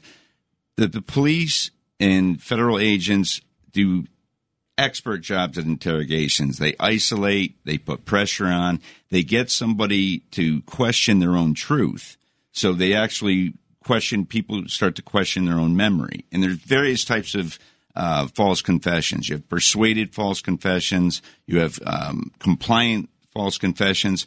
You're sitting in a room for hours and hours, and the police are essentially allowed to lie to you up to a point, up to a point until it crosses over in, to the point where your confession's involuntary. And we can kind of get into the weeds with that. It's so common, Frank, that somebody's put under so much pressure and they go through a psychological cognitive dissonance where they actually tell on themselves, knowing oftentimes that they didn't do it, and sometimes believing, coming to believe that they did do it. And in her case, she was a victim uh, of, of of abuse over many years from husbands and boyfriends, and uh, she was particularly susceptible. And the judge in the case would not let that kind of evidence in, which would which would show why she did certain things during the interrogation, said certain things, and gave in at a certain point. Uh, Richard, any uh, any dissenting view on this case or the false confession issue generally? No, I, I think that uh, one of the big issues here uh, is that she's uh, asserted her actual innocence in this case, uh, and that uh, there's there was false testimony and evidence that was hidden at the trial, and, the issue here becomes prosecutorial misconduct. There's a lot of prosecutorial uh, misconduct that goes on in cases, and and it looks like that this was a case where there was prosecutor, uh, prosecutorial misconduct. Uh, the, the question is, does it really ever get punished? And, and the answer is no. Uh, prosecutors, you know, uh, are in a position where they can, you know, do some really shady stuff with, with almost, uh, with impunity, with, with no real, uh, uh, consequences. Well, well, speaking of that, I want to make sure we touch upon this last case. I spoke about this on the radio the other day, and people weighed in with uh, with varying views. It's the story of Darryl Howard, who spent 24 years in prison for a double murder he didn't convi- uh, commit. His conviction was vacated uh, in 2016 after a judge found both police and prosecutorial misconduct. So last year, a federal jury agreed that the lead detective, Darrell Dowdy, had fabricated evidence, and the jury awarded this fella, Darryl Howard, $6 million. Yet now, the city of Durham in North Carolina is refusing to pay him. How do they get away with this? Anybody that wants to find answer to that is welcome. It's a stumper, Frank. Right? Are they are they appealing the the the award? the argument the argument is this: they're saying that by virtue of the fact that the there was police misconduct uh, and there was uh, you know falsification of evidence, planting of evidence, that they don't have to cover the the the, uh, the police officer. And this is a tactic that's been used by municipalities before, where they basically tell the the officer, uh, they, "We're not covering you." Number one, and number two, just just uh, uh, file for bankruptcy, and this guy can't can't get, get anything. So it's a real problem because this they spent about four million dollars, you know, prosecuting this guy and, and, and defending defending the, the verdict, and they're still, you know, uh, indignant about the fact that that they've done anything wrong, uh, the prosecutors. So Richard, let me, an, let me ask you a question. Is it because, are they saying that he was acting outside the scope of his duties when he um, falsified the evidence? Is that the, their argument? Yeah, the, the ci- the city's refusing to indemnify him for acting uh, w- without outside the scope of his employment. Because in federal court, you, you you can't sue a state. You can you can sue an individual for violation of civil rights, but you can only sue the municipality, I believe, under the respondeat superior um, theory.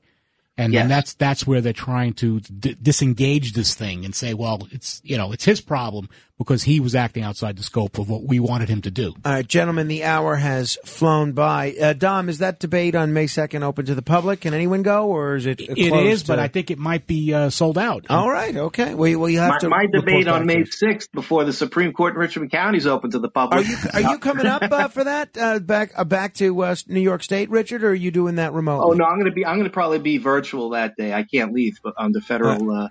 Uh, uh, keep keep us posted on that, and uh, Andrew, you'll have to keep us posted with how your studying for the bar exam goes. Absolutely. Thank you all. Uh, coming up next hour, we got a lot to get to. We'll talk Atlantic City and death, uh, not at the same time.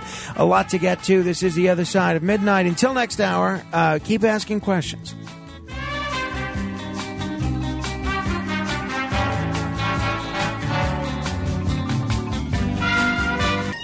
Hi, it's Ernie Anastos. You know, your thoughts can affect how you feel, and how you feel can impact your thoughts. Addressing your mind and body connection is the key to improving your overall wellness. Bergen New Bridge Medical Center is the largest hospital in New Jersey, providing comprehensive, equitable, compassionate, and high quality emergency inpatient and outpatient medical care, plus mental health services and substance use disorder treatment. The Bergen New Bridge team can address your total health needs in one convenient location. Call 201 225 7130 for an appointment or newbridgehealth.org. This is The Other Side of Midnight with Frank Morano. They're running a strange program, y'all. Talk Radio 77 WABC. Now, here's Frank Morano.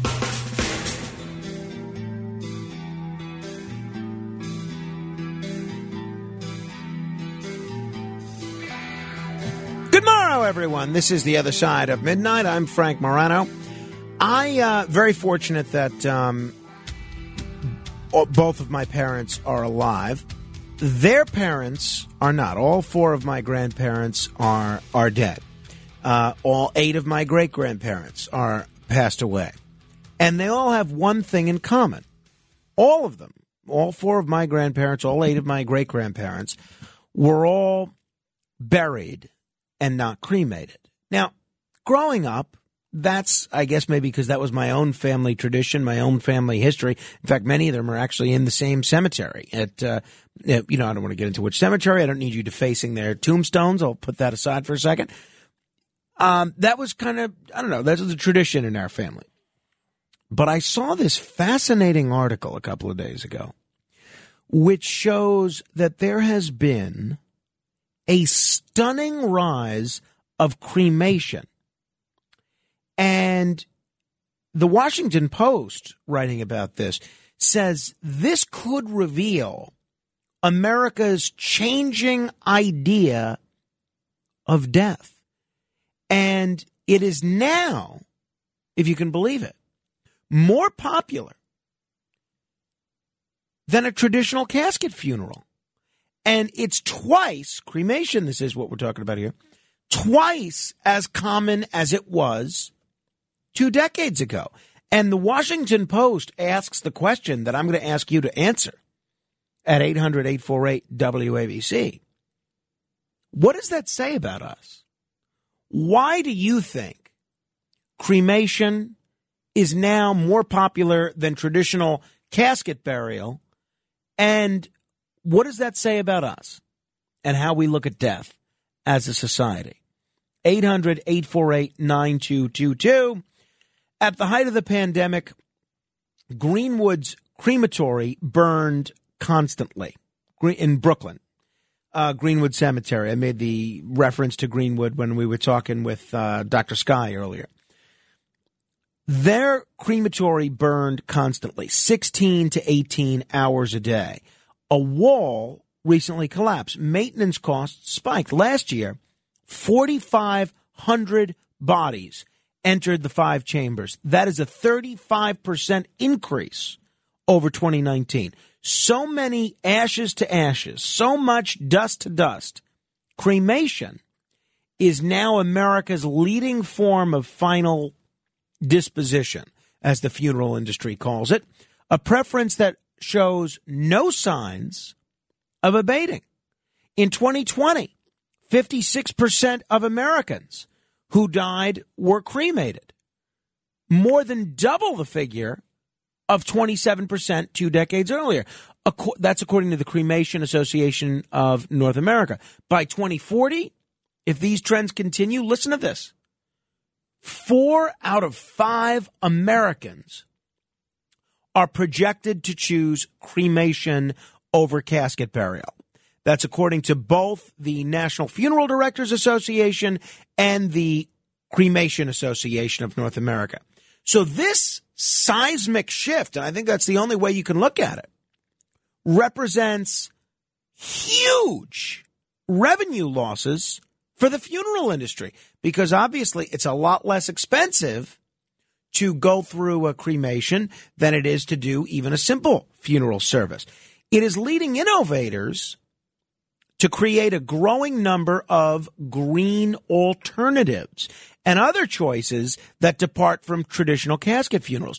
Rapidly shifting views about disposing with bodies have also led to changes in how we memorialize loved ones and reflect on increasingly secular, transient, and some argue a death phobic nation. That is the words not of my of mine, but uh, Karen Heller writing an opinion piece um, in the Washington Post. Well, and maybe it's not an opinion piece; it's in the lifestyle section. It's not an opinion piece.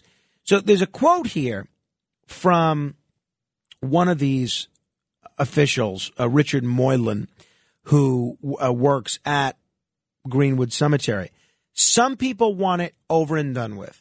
You wonder if they'll come to regret that later. With cremation of fa- with cremation families, a lot of them don't want to know what we do or how we do it or don't care to know what you can do with a cremated body. This generation just doesn't want to do the 3-day long funeral home thing. Isn't that interesting? Isn't that interesting? I'll be honest, and you know, this is one of the few things that Curtis says about me that is true.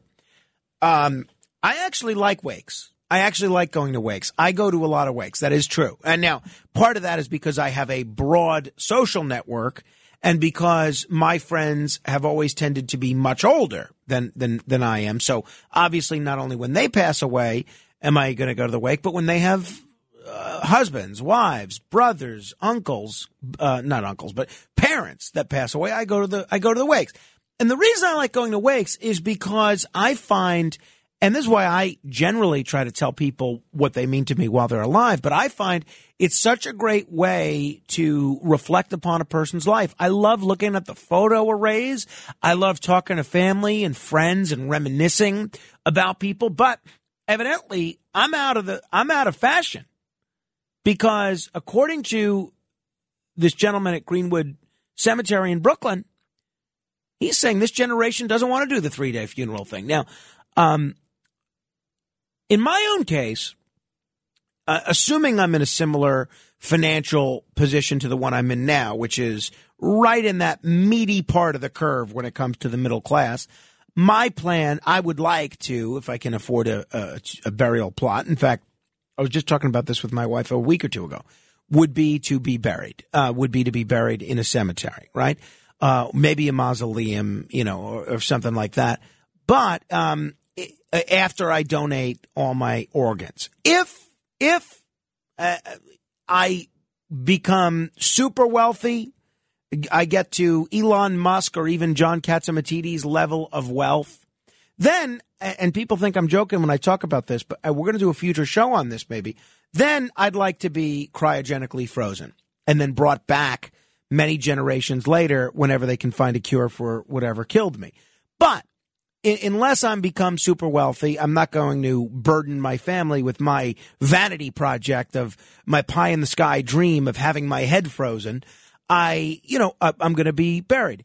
I like the idea of having a place where people can visit, having something clever written on the tombstone. I mean, I get my friend Dennis, he his father was cremated and then they buried the ashes. And so he has a tombstone, but there's no body in there. It's just ashes, which I thought was a b- bizarre thing. It was the first that I've heard of this. But Thomas Lynch, a Michigan poet and funeral director of 50 years, 50 years. I think that's almost as long as my, our friend Vinny Racuglia. He said this The stunning increase in cremation is the single greatest change in our funeral practices in our generation, or I'd venture to say, in the last couple of centuries. People want the body disappeared pretty much. I think it reminds us of what we lost. Uh, In the United States, Thomas Lynch notes, this is the first generation of our species that tries to deal with death without dealing with the dead. What do you make of that? 800 848 WABC. I, find that a little sad, I have to tell you. What do you think?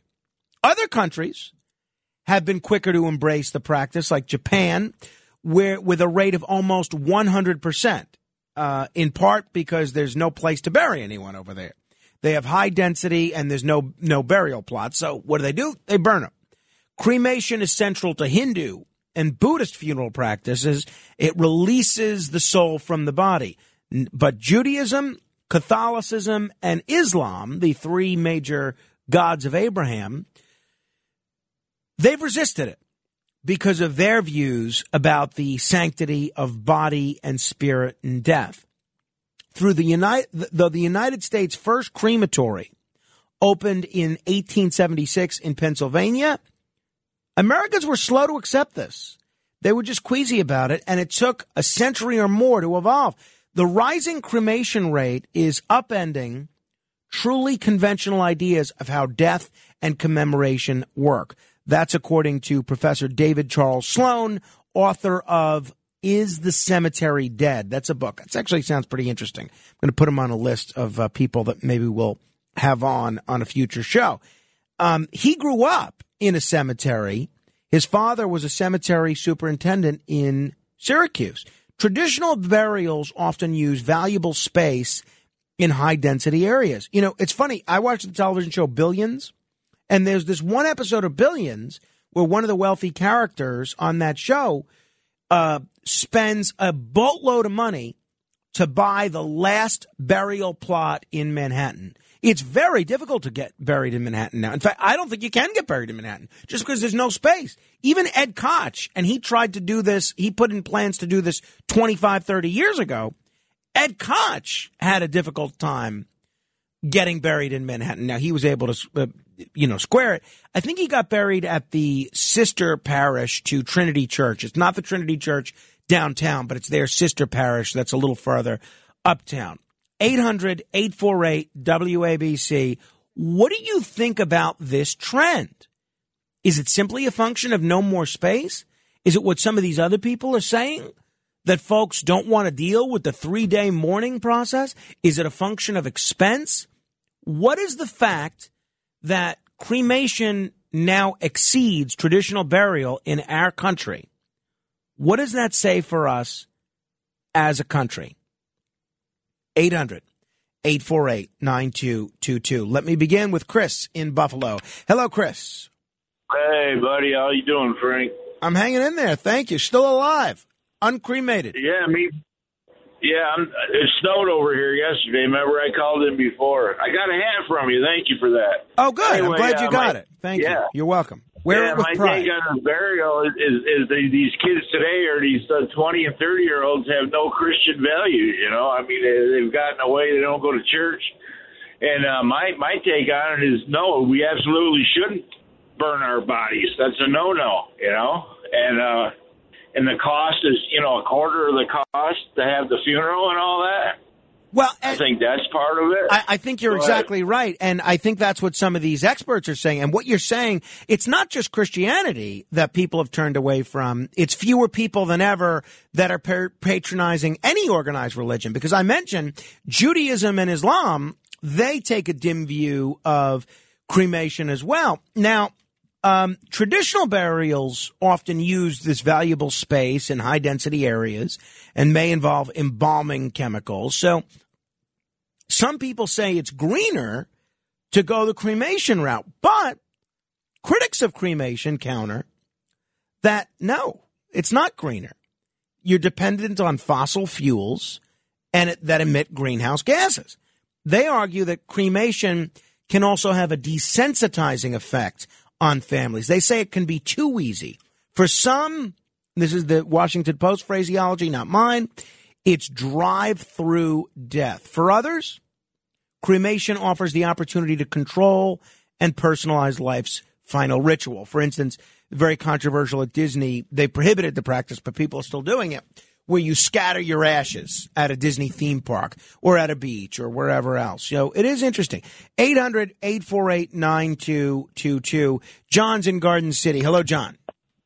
Hey Frank, I come to the conclusion personally. I just don't feel as I don't want to burden people with a with a with a burial plot. Who's going to come visit me after a certain amount of time? Both my parents are gone. I hardly even see them. And when I go there, all I just feel the pain of when they died. I want the memory of who they are in my heart. That's all. I'm done with that. And another thing, I saw this. This kind of really changed my opinion. And I'm a Christian, mind you. I saw this video on YouTube. A Abandoned. Uh, I think in the chapel uh, where they have a crypt. a Abandoned and it's been vandalized. And I'm just thinking, where are the families of these people? They're actually people have vandalized, pulling the the, uh, the coffins out of the uh, the crypts and stuff. It's Wow. horrendous, and it, it's terrible. It's very heartbreaking to see that. Is this the, you know uh, you know 30, 40, 100 years from now? What's going to happen to my my my my casket, my parents' casket? Well, you know, it's, it's it's a good point, John. You know, in the cemetery, in the um, church that my wife and I go to, there's a cemetery there, and some of the graves are from the 1700s, the 1800s, the 1850s, the early 1900s. And uh, most of these people that are buried there, I guarantee you, they have no relatives, no family. They don't know a single person on this earth that's alive. So I, I guess I guess the argument can be made: is that the most um, is that is that the best use of that space? Number one, and um, what purpose does it serve if uh, they're going to be forgotten about in 40, 50 years to have that uh, that burial plot? But you're saying that even visiting the cemetery, it just makes you sad. Yeah, big time. And Yeah. I think it's, I come to the conclusion it's an antiquated system. I know I'm a Christian. I can afford any kind of funeral I want, but it's just a question. I'm going to be gone. Who's going to come visit me? I, I'll be just obscure, like like you just said, 50, 60 years. Who's going to know who I am anymore? Yeah. Well, but I, hey, John, uh, uh, what different strokes for different folks. I'm just interested in folks' take on this as a sociological and a societal societal trend. Why is this happening? Why the change? Uh, it seems to be some people. Are, again, this is a pretty comprehensive view in this Washington Post piece. In fact, I'm going to share it on Facebook. If you want to read it, uh, go to my Facebook page, facebook.com slash Morano fan. Some people are saying what the previous caller said, Chris in Buffalo, that it's a reflection of less people are going to church uh, or, or adhering to religions that call for this kind of thing, traditional burial. Other people are saying it's a matter of space. Other people are saying, like what uh, John just said, that you know, who wants to be sad all the time? You want to remember your loved one as they lived, not the pain of loss. What do you think? 800 848 9222. Paul is in New Jersey. Hello, Paul. Hey, how you doing, Frank? Um, so yeah, I'm actually Greek Orthodox. Um, so Christos Anesti to all the Greeks out there and everybody who just celebrated Orthodox Easter. Likewise. Um, And uh, the point is, uh, I don't believe in cremation. I think everybody should do what's, uh, you know, what's right for them. But uh, me personally, and you know, this goes to my religion. Uh, it's clear teaching that uh, you know we're going to be resurrected one day as Christians, and our bones and all that um, should, you know, I don't want to say the Bible says to remain intact per se, but the church teaches, you know, you should be buried in the ground. Some people are terrified of it. Some people are terrified of being cremated.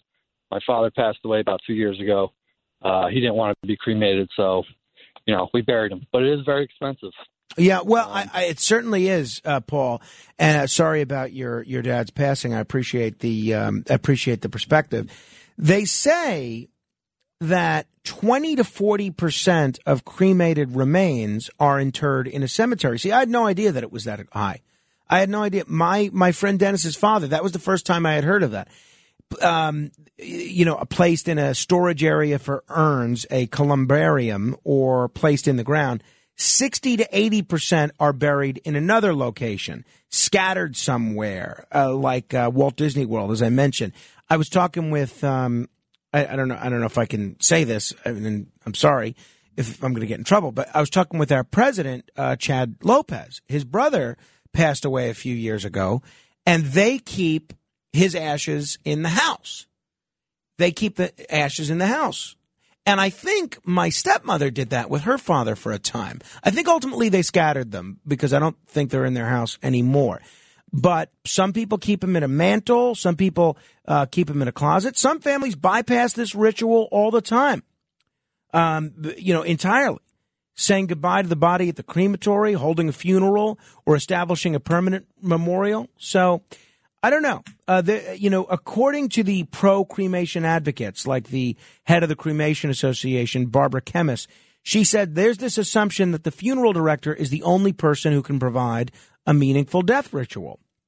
Her family chose to travel to Colorado and scatter her brother's remains in a national park, a celebration that still resonates almost three decades later. The cremation rate, this is her words, is 100% being driven by the general public. It's all about what grieving families want. They're creating their own traditions and their own experiences. So what do you think? 800 848 9222. Eric's in Manhattan. Hello, Eric. Hey, Frank, you covered a lot there. With the, I think if it's a big societal trend, it's probably you know, it's a little, it is greener. You know, I've heard that every disease, every disease known to man is still alive in the cemetery. You know, and uh, but you can still have the funeral and all the pomp and circumstance with ashes. You know, and you mentioned the family can keep the ashes. Um, uh, remember Roz from Night Court? There was a joke. She goes, um, I'm not going to get cremated. You know, what, what if your kidney or your liver is like the key to heaven? You know what I mean? so, I mean, it's so many different reasons. But yeah, it's, it's environmental. And also, people realize it's just a husk. You know, you're, you're not, you're moving on to another stage of life. It's not really death, you know? Well, that's my and view. The family can still, right. The wake is for the family mostly, you know, and who's, who's left behind. So, and it doesn't have to mean a lack of religion. Yeah, you no, know? agreed, agreed, Eric. Thank Yeah. you. No, that's exactly my view. My, um, you know, my wife is one of nine, and uh, her, her mother's very religious. Uh, that she, they're all, they grew up evangelical Christian. They have various spiritual traditions now, but um, a couple years ago, a bunch of my wife's siblings, a bunch of my siblings-in-law, were going to visit her father, who passed away, and um, my uh, brother-in-law James said to my sister-in-law Sharon, said, "Are you going to go to that? Are you going to go visit your father in the cemetery?" And she said, "No, he's not there. You know, I, I have no. It, it doesn't convey any special ability to talk to him in a cemetery than it would in um, any other form." And I, that's generally my view. I generally don't visit my relatives in cemeteries or my friends uh, in cemeteries. And I, I- guess just because that's my view. I mean, the one thing to be said for a cemetery visit, I guess maybe it does focus your mind a little bit more on um, thinking about that person and connecting with that person and praying for that person. But um, I've never been a big cemetery visitor, but maybe I should go more. I don't know. Rick is in New Jersey. Hello, Rick. Good morning, Frank. Morning. Good morning. Um, yeah, about the uh, burial, I think expense. From people I've talked to, it's expense. My my mother died 20 years ago, and it cost fifteen thousand dollars. That's twenty years ago. I can't imagine what it would cost now. Whereas a cremation is approximately two thousand dollars. You know, and depending Oh, on no, the urn you get, all that, you know. Now, uh, your caller did say, and it's, it's right that you know you don't want to go there, you don't want to see them. I, I agree. Uh, the only reason I got a plot was because when my mother died, I bought a double plot. Now that everyone else in my family has died 20 years later, kind of like a moot point. There's going to be nobody to come to see me. You know, I mean, I, now that you know, I, I bought it already, and all that, but I don't know. Maybe I would consider cremation, except for the Catholic thing. That kind of like guilts me. You know, I'm still recovering from that. But Well- uh, Well, eh, eh, uh, well, no, I'll I'll visit you, Rick. Now that I'm going to try and visit more uh, more cemeteries, uh, if I uh, if I, if you if I, if you do predecease me, I'll visit you. Um, so you just give your information to Philippe of where I could find that uh, plot. Six decades ago, the U.S. cremation rate was less than five percent. Imagine that. That's nothing in the grand scheme of things. Sixty years ago it was less than 5%. Now, there are more people getting cremated than buried. 800 848 WABC. Dina is in Westchester. Hello. Hi. Hi. Uh, am I on? Yes, Dina, go ahead. Be heard. Okay. Okay. Uh, if uh, I am Eastern Orthodox, and we were brought up in the church, sort of, and uh, if you read the Bible, it it says uh, ashes to ashes, dust to dust. We have to. God created us, so we have to turn into dust. He didn't say turn to ashes, so that's why we don't believe in that. Well, yeah, and, and I guess, and what a lot of folks are saying, and what this article is saying, and thanks for the call, Dina, and I hope you had a nice Easter. Um, what a lot of folks are saying, it's the departure away from religion as a country, which is in part responsible for the uptick in cremation. 800 848 9222. Isabel is in Waretown. Hello, Isabel. Hi, good morning. Morning. Um, I recent my I recently lost my husband, and we Sorry. had everything. We thank you. Um, we I didn't want to drag it out for three days. We had our funeral service in the morning from nine to eleven thirty. We had a mass at twelve o'clock at a, at our church, and we went right to the cemetery, and it was it was great. It was all in one day, and we didn't drag it out for three days. And I think I never considered um, burying, uh, cremating him. Uh, so why um, why didn't you ever consider cremation? I just, I don't know. I'm, I'm Catholic. We were brought up Mhm. not not to do that. and, You know, when I was younger, Yeah. and um, I just, I, I just couldn't do it. Yeah. Okay. Well, no, that's great, and and I think that's wonderful, Isabel, and it's great that you uh, that you uh, keep his memory alive like that. Thank you. Um, so, what we're hearing, I think, are the two backed up by the callers, is what the experts are saying, is that two of the driving, or maybe three, the three big driving factors towards the uptick in cremation is number one, America becoming increasingly secular. We've talked about this before. Last year, the number of people belonging to a, a, a house of worship or a church dropped below 50% for the first time ever. Two is the cost and the convenience of cremation. Comparisons are challenging uh, because there are so many different options, but the median price of a funeral with burial and viewing is $7,800. The median cost of cremation, $2,500. So a lot of people take issue with the cost. And then three is uh, what um, I think John Garden City said. It's people don't want to deal with the grief of visiting a tombstone all the time. So, I mean, does that say something about society that we're dealing with death differently than we have throughout the rest of history? 800 848 9222. Uh, Let me say hello to Rick in Freeport. Hello, Rick. Good evening, Frank. I'm 93, Frank. I'm an Episcopalian. Wonderful. God bless you. My wife, my wife passed away three years ago, after 69 years of marriage. Oh, I'm sorry. Oh, it was it was a good life. I had a good life. I met her when she was 17. My God, that's a long time ago. And we agreed on cremation. I have her ashes in a vase sitting in my living room. Every night at 4:30, I light a tea candle, and I sort of remember the good times we had. And I also get fresh flowers every Wednesday. I get a of a, a bouquet of fresh flowers from uh, Lidl's, and and and I don't have to go and travel to a cemetery. That always was a, a sort of a burden for the two of us. We were burdened with visiting my mother's uh, grave and visiting her grave, and they were in different locations. And also, this is a funny side of it. My wife did not want me going visiting a cemetery where maybe I would find a good looking widow visiting her father's grave, okay? That's very funny. That's very funny. That does happen. I, you know, uh, that's very funny, Rick. I like that.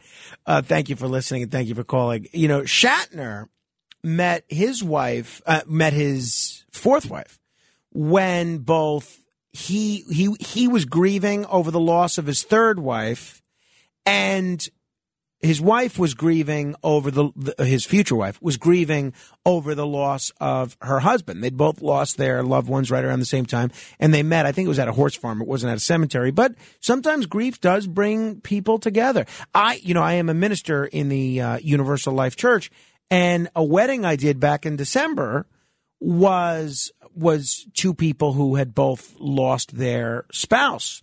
And it was very emotional for them to get married again. But it, sometimes the grief does bring people together. I'm way late here. Those of you that are on hold, I will get to you if you want to hold. Uh, let me just squeeze in my friend Josh, who uh, is uh, in Rockland County. Hello, Josh. Yeah, hi. I have three points. First of all, from a Jewish perspective, you're not allowed to, because you have a problem of reincarnation. Number two, it's not your body. The same reason you're not allowed to kill yourself while you're alive, you still the body's you don't own your body. And number three, the reason, the social reason, is because people just don't care about generations and where they come from and elders. It's just we're living now. Nothing happened before us, and nothing, nothing is going to happen Mm. after us. Well, that is sad. Uh, that is sad if that's the case. Josh, thank you for the call.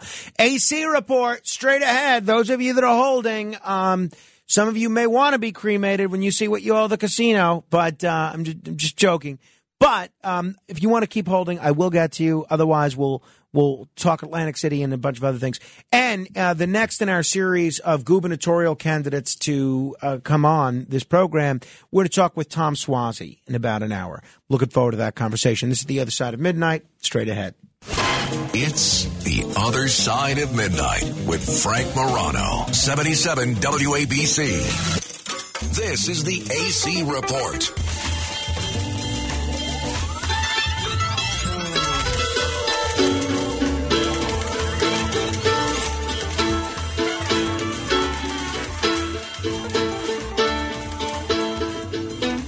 Well, they blew up the chicken man in Philly last, they blew up his house too. Down on the boardwalk, they're ready for a fight. Gonna see what them racket boys can do. Now there's trouble busting in from out of state, and the DA can't get no relief. Gonna be a rumble on the promenade.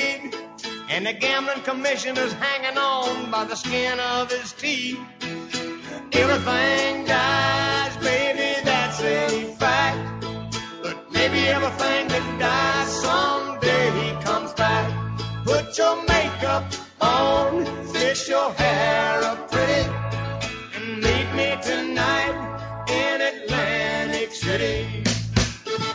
Well, it's time for our weekly look at one of the most interesting cities in the world, Monopoly City. Uh, for years, it was an East Coast gambling monopoly, and as more and more localities, seemingly by the day, add gambling, Atlantic City is trying to figure out its next steps. Now, I don't know where Atlantic City is going, but I do know, and as someone who has enjoyed going there since I was a child, not just for the gambling, but for all the amenities that Atlantic City has to offer, that when you watch what's happening in Atlantic City from a media perspective, from a, a sports perspective, from a gambling perspective, from a leisure, dining, and nightlife perspective, from an academic perspective, it sure is interesting. Somebody who has been chronicling what has been going on in Atlantic City for literally decades is Chuck Darrow. He spent more than four decades as a writer and broadcaster specializing in uh, covering the Philadelphia region's arts, entertainments, and, of course, casinos. He writes for a number of publications these days Philadelphia Weekly, the Sun newspaper group of South Jersey, and bettorsinsider.com. Chuck, it's been too long. It's great to talk to you again. Hey, it absolutely has, my friend. Uh, good to be back, and I uh, hope everybody's swinging, and getting ready for what looks like a real uh, big summer. Yeah, down in uh, AC. Eh, Are you getting the sense that uh, that Atlantic City is going to have a big summer, uh, both in terms of uh, people visiting and in terms of, uh, of financially? Uh, it, it would certainly seem that way. Of course, who knows what's around the corner? You know, the last two years have taught us anything. Yeah. Never, you know, nothing is a sure bet anymore. However, there is. I don't know what the number is. I haven't done the math uh, exactly, but there is, uh, off the top of my head, probably close to a billion dollars worth of uh, renovation and capital improvements uh, up and down the city going on. And it's been going on really since I'd say the past year and a half or so. And um, I mean, you name it, uh, all the all the work that's being done at Ocean, which uh, I think we might have touched on before. It's really the, the great success story of the past couple of years uh, in Atlantic City, especially when you consider its roots as the uh, the biggest bomb of all time down there, biggest failure, which would be uh, Revel. Um, and uh, Bally's has put in about a hundred million dollars or pledged it. Uh, not all of it is spent yet, and probably the most money of all is being invested by uh, Caesars Entertainment uh, out of Reno, of all places, uh, which um, owns not only, of course, Caesars Atlantic City, but also Tropicana and Harrah's, Harrah's Resort. And they have uh, pledged in total and ongoing over the past year or so $400 million. So it's Wow. pretty Well, close. Yeah. Uh, Um, uh, you know, you you touched upon a great deal there, and I want to follow up on a few of the things that you just said. But one of the things that you just alluded to is something that I don't know that I've spent enough time covering over the course of the last two years, which is the success that the ocean had. Whereas uh, it, it is essentially the same building and looks almost exactly like the Revel, which was the Oh, most is, yeah. expensive casino that uh, that Atlantic City ever had, about two billion dollars, and uh, backed up in part by the taxpayers of the state of New Jersey. And they couldn't catch a break. I'm wondering if you can speak to that, Chuck. Why was the Revel such a failure, whereas the Ocean now seems to be such a success? because with all due respect to the people who opened that casino or casino hotel, it it, it it seemed as if they worked from a manual that was titled "How Not to Open a Casino in Atlantic City." They pretty much did everything wrong. Every decision they made was just inexplicable. I'll give you some of the more glaring examples. They opened um, with, first of all, they created in their imagination some untapped market that consisted of 20 and 30 somethings basically in New York City who were dying to have an Atlantic City getaway, an, an, an crazily expensive Atlantic City getaway. I'll get back to that in a second. Uh, they opened while it was noble indeed. They opened uh, totally no non-smoking, and as we all know, somehow you know gambling and smoking does go together to some degree, uh, even today. They did not have a buffet, which they still don't, unfortunately, because I would imagine that they would have a great buffet. They didn't have a players club, a place where high rollers and and you know to use that term, I'm not referring just to you know kind of in the public imagination the the guy who jets in you know on his own plane and bets ten thousand dollar hand blackjack or baccarat. We're talking about the middle aged woman who plays slot machines maybe three or four times a month and is willing to risk you know five hundred or a thousand dollars each time. They do uh, the people who do that. They like a place where they can go and get a, a free drink, get away from the the hoi polloi for a while and the craziness. Maybe grab a little nosh, which these clubs have, and for some reason Revel didn't have that. They also, uh, at the very beginning, did not have uh, what's called a tiered rewards card system. And of course, I'm sure you're aware of you know, that when you go to any casino anywhere, it doesn't matter, not just Atlantic City, if you're a regular player, you're going to have a little credit card type of card. Mhm. It's the same size and all, and you use that. That's how that's how the casinos clock your play, and that's what determines um, what comps you may receive. And the problem with Revel, one of or the problem on that on that on that end with Revel was that it was not tiered. So a person playing five hundred dollar hand blackjack and a person playing five dollar hand blackjack was getting we're, we're getting comped at the same rate, which is ridiculous. Oh, right. Yeah. I mean, that's So, crazy. Yeah, uh, it was also, and one of the things, I mean, the new regime has done a fabulous job of overcoming this, obviously.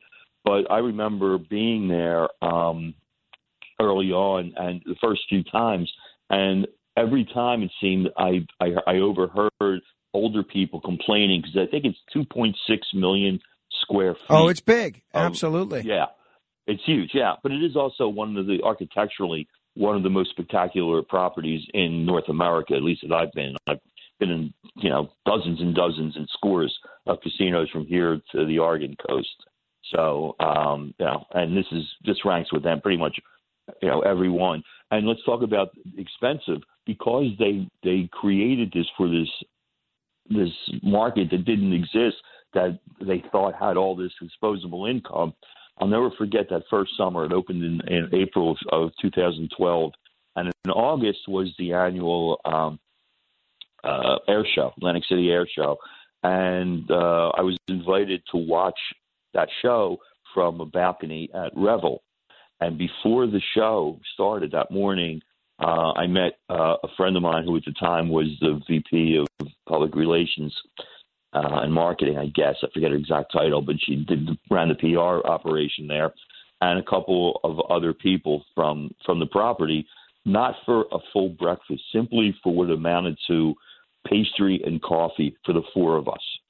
And the, the tab was sixty two dollars. Oh my! Oh, yeah. now I, I mean, having been there, that doesn't surprise me at all. It cost me. It cost. It would cost you a fortune, even if you didn't get near a uh, a a table game. That's for sure. Hey, if people are just tuning in, we're talking Atlantic City with Chuck Darrow. He's a veteran journalist. You can uh, check him out at bettorsinsider.com. He also writes for Philadelphia Weekly and the uh, Sun newspaper group. Uh, you alluded, uh, Chuck, to the changes that are taking place, the improvements that are taking place at uh, at Caesars. Now, I know Caesars is uh, they've merged with Eldorado. Now they own a few casinos in Atlantic City. They have Harrah's, they have Caesars itself, and they have uh, the Tropicana. Looks like there's some exciting things happening at the Tropicana in terms of dining. But let's talk about what's happening at uh, at Caesars itself. What's you had a great column on this in the Philadelphia Weekly. What's going on at Caesars? What are they actually doing? If people haven't been there in a couple of years, how will the Caesars that they visit now or 10 months from now differ from the Caesars of four or five years ago? Well, um, first of all, let's just start with a little, real fast, just very quick, uh, his, historical context. Caesars, everybody who cares about this stuff, you know, knows that Resorts uh, International, which is now Resorts Atlantic City, was the first casino, or as I always like to point out, the first legal casino east of Nevada, because there have always been casinos uh, in Atlantic City and elsewhere. Just until 1978, they were all run illegally. Not sanctioned by the state, not taxed by the state. Uh, so this was the second one. So it has some historical significance. It was uh, the first themed casino in Atlantic City, and Caesars and I guess uh, Circus Circus were the first two um, anywhere out in Vegas. And for some reason, I mean, there was a time when Caesars, for for uh, 15 years, 20 years, Caesars was an A-list property.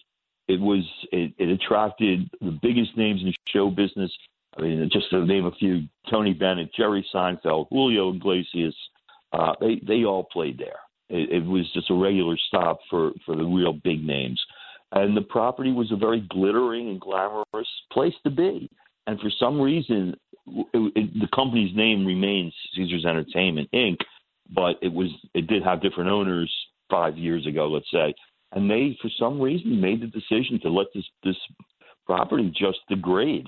Um, you know, rooms weren't modernized uh, with you know, for instance, uh, uh, flat screen TVs, which is a I just finished a uh, an eight night road trip, six hotels in eight nights uh, to St. Louis, Little Rock, uh, Memphis, and even the you know the not the, I don't say the cheapest, but even the you know the, the typical roadside you know interstate side hotel has like a 30 40 inch flat screen you know HD TVs. Um, it was just shabby. Uh, the spa, which would open, I forget when it opened, is called Qua Q U A. Maybe maybe it's pronounced Ka, I don't know. But um, it it, it started open really nice. It was when it, or it was very nice when it opened. And then last time I was there a couple of years ago for a story, it was just dingy. I mean, just they just let it go to seed. And um, of that four hundred million dollars that Caesars is in, Caesars corporate is investing in all three properties, the lion's share is going to Caesars. So what they're they've already renovated uh, 850 hotel rooms and suites for stars. And they did a lot of a lot of the stuff that we you and I yeah, customers would never see. Wow. The back of the house, so physical plant upgrades as well. Well, Now, Um, you write that they're also adding a, a Nobu, a legendary uh, j- sushi restaurant here in New York run by Robert De Niro's group. When is that coming out? I can't wait to go to the Caesars Nobu. Yeah, I uh let's see. So Nobu is op- is um the restaurant uh is they're targeting late summer. Um I don't know exactly what late summer means, uh, August or September, but before uh before autumn, let's call it that. And then they're taking three floors, I think the top three floors of the existing Centurion Tower, which is the skyscraping tower there, uh, and they're turning it into a Nobu branded boutique hotel as well. And that's really huge because, as you know, as a New Yorker, that Nobu is a real favorite of the glitterati.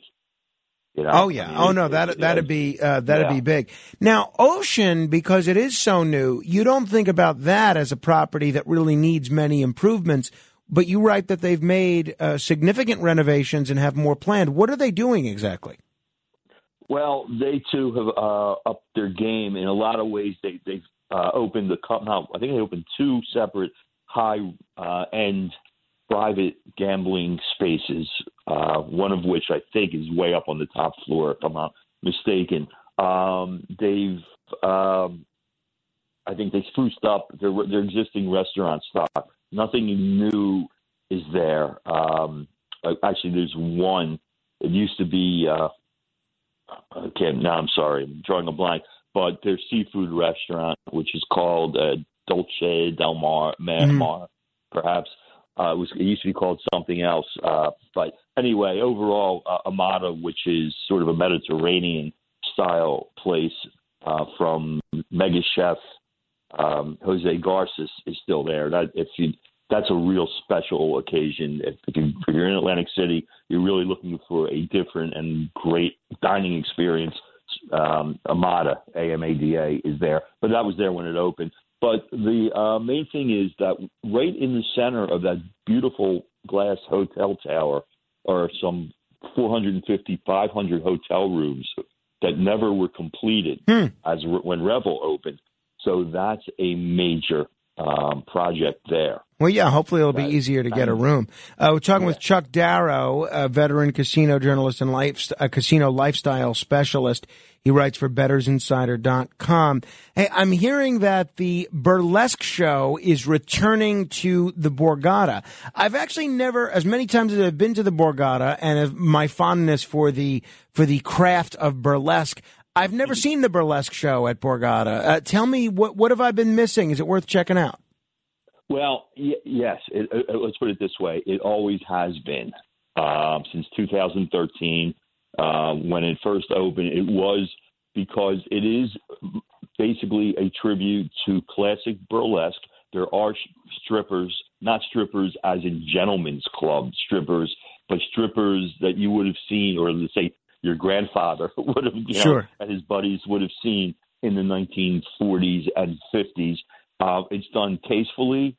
There's, uh, as a matter of fact, my uh, column in uh, tomorrow, Fridays, uh, or on the website uh, tomorrow is about the uh, the new version of it.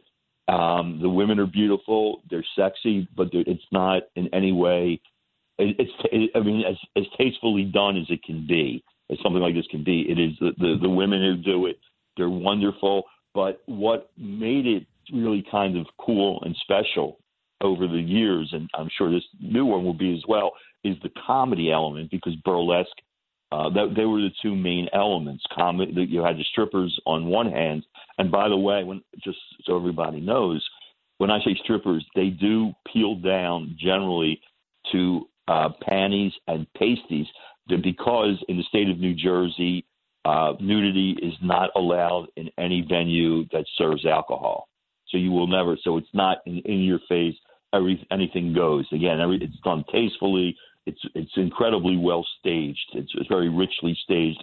But the comedy is is coarse. Be be forewarned. This is an adults only show, uh, 21 plus to get in, and it is usually hilarious. And now it's kind of the sad part of the story.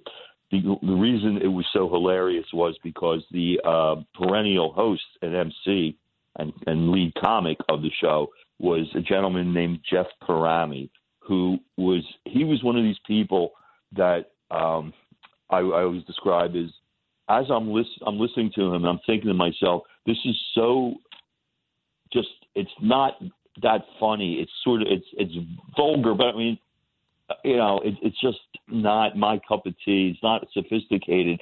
As I'm wiping the tears from my eyes because I'm laughing so hard. Okay, and Jeff sadly died Oh. in 2020. Yeah. And so, for the first time, the, the show will have a new comic. I've never seen him, so I can't say uh, whether or not you know um, he is as funny as Jeff was. But I, I will tell you that I have every confidence in the show's producer, Alan Valentine, who also uh, is now at the currently at Hard Rock. He has the uh, weekly '80s live show. Well, no, that sound it sounds great, and so it's at So the I Music I, Box. I would recommend it. it's at the Music in the Box Music at the Borgata. Looks like it starts uh, May fifth. Should be interesting. If you want to Yeah, read more it's of every Thursday. uh, every Thursday beginning uh, beginning May 5th. Um, if you want to um, read more about what Chuck is covering, check out bettorsinsider.com. Chuck, I look forward to seeing you the next time I'm down there. I'm not sure when that'll be, but hopefully sooner rather than later. Let me know. Hopefully, we'll see you at the opening of Nobu at least. Uh, I, I certainly hope. Fingers crossed. Chuck Darrow, ladies and gentlemen. If You want to comment on any portion of our conversation? You're welcome to give me a call, 1-800-848-WABC. That's 800-848-9222. This is The Other Side of Midnight. I'm Frank Morano. Straight ahead.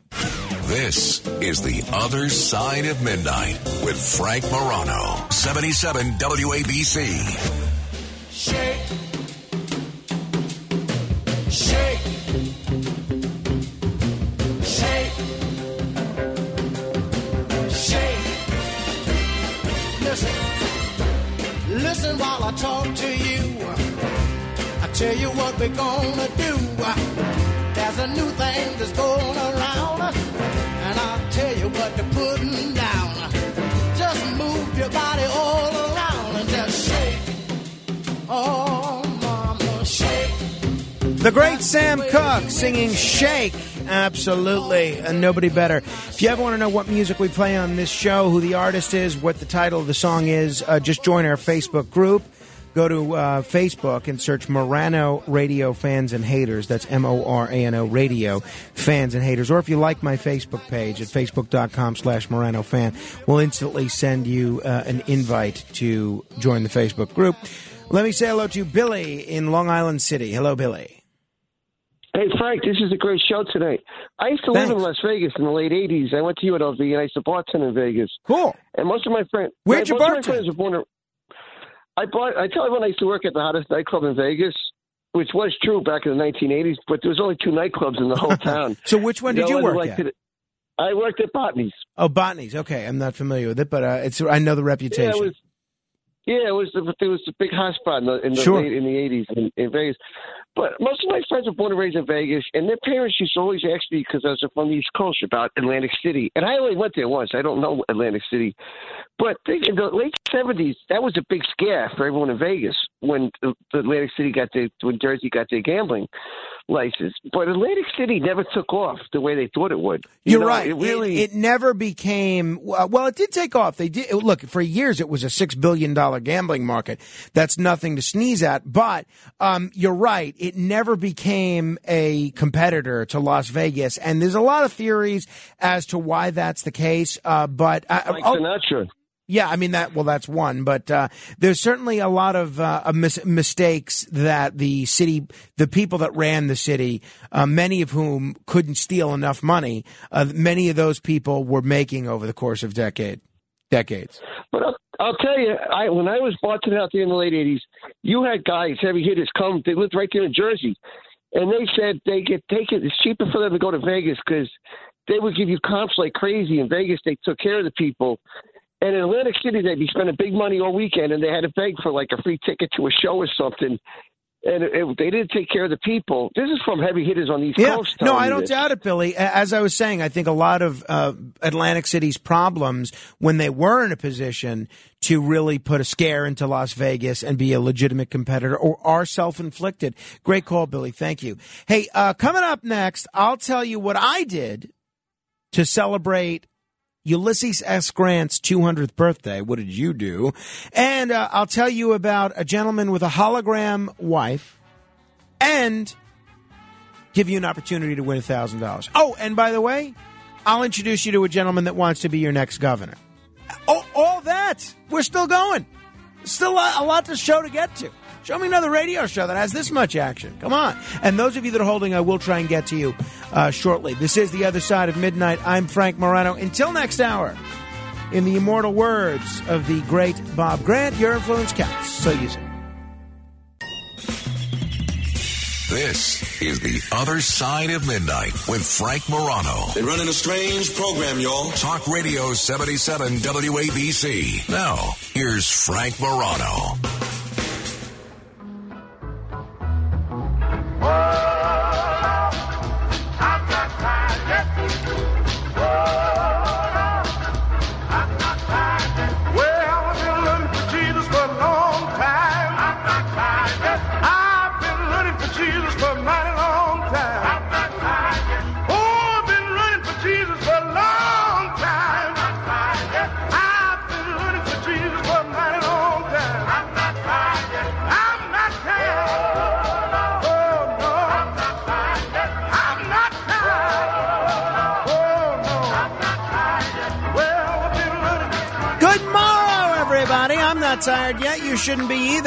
Maybe it's the beginning of your day. Maybe it's the end of your day. Maybe you just got up to urinate in the middle of the night and you're not sure if it's the beginning or the end.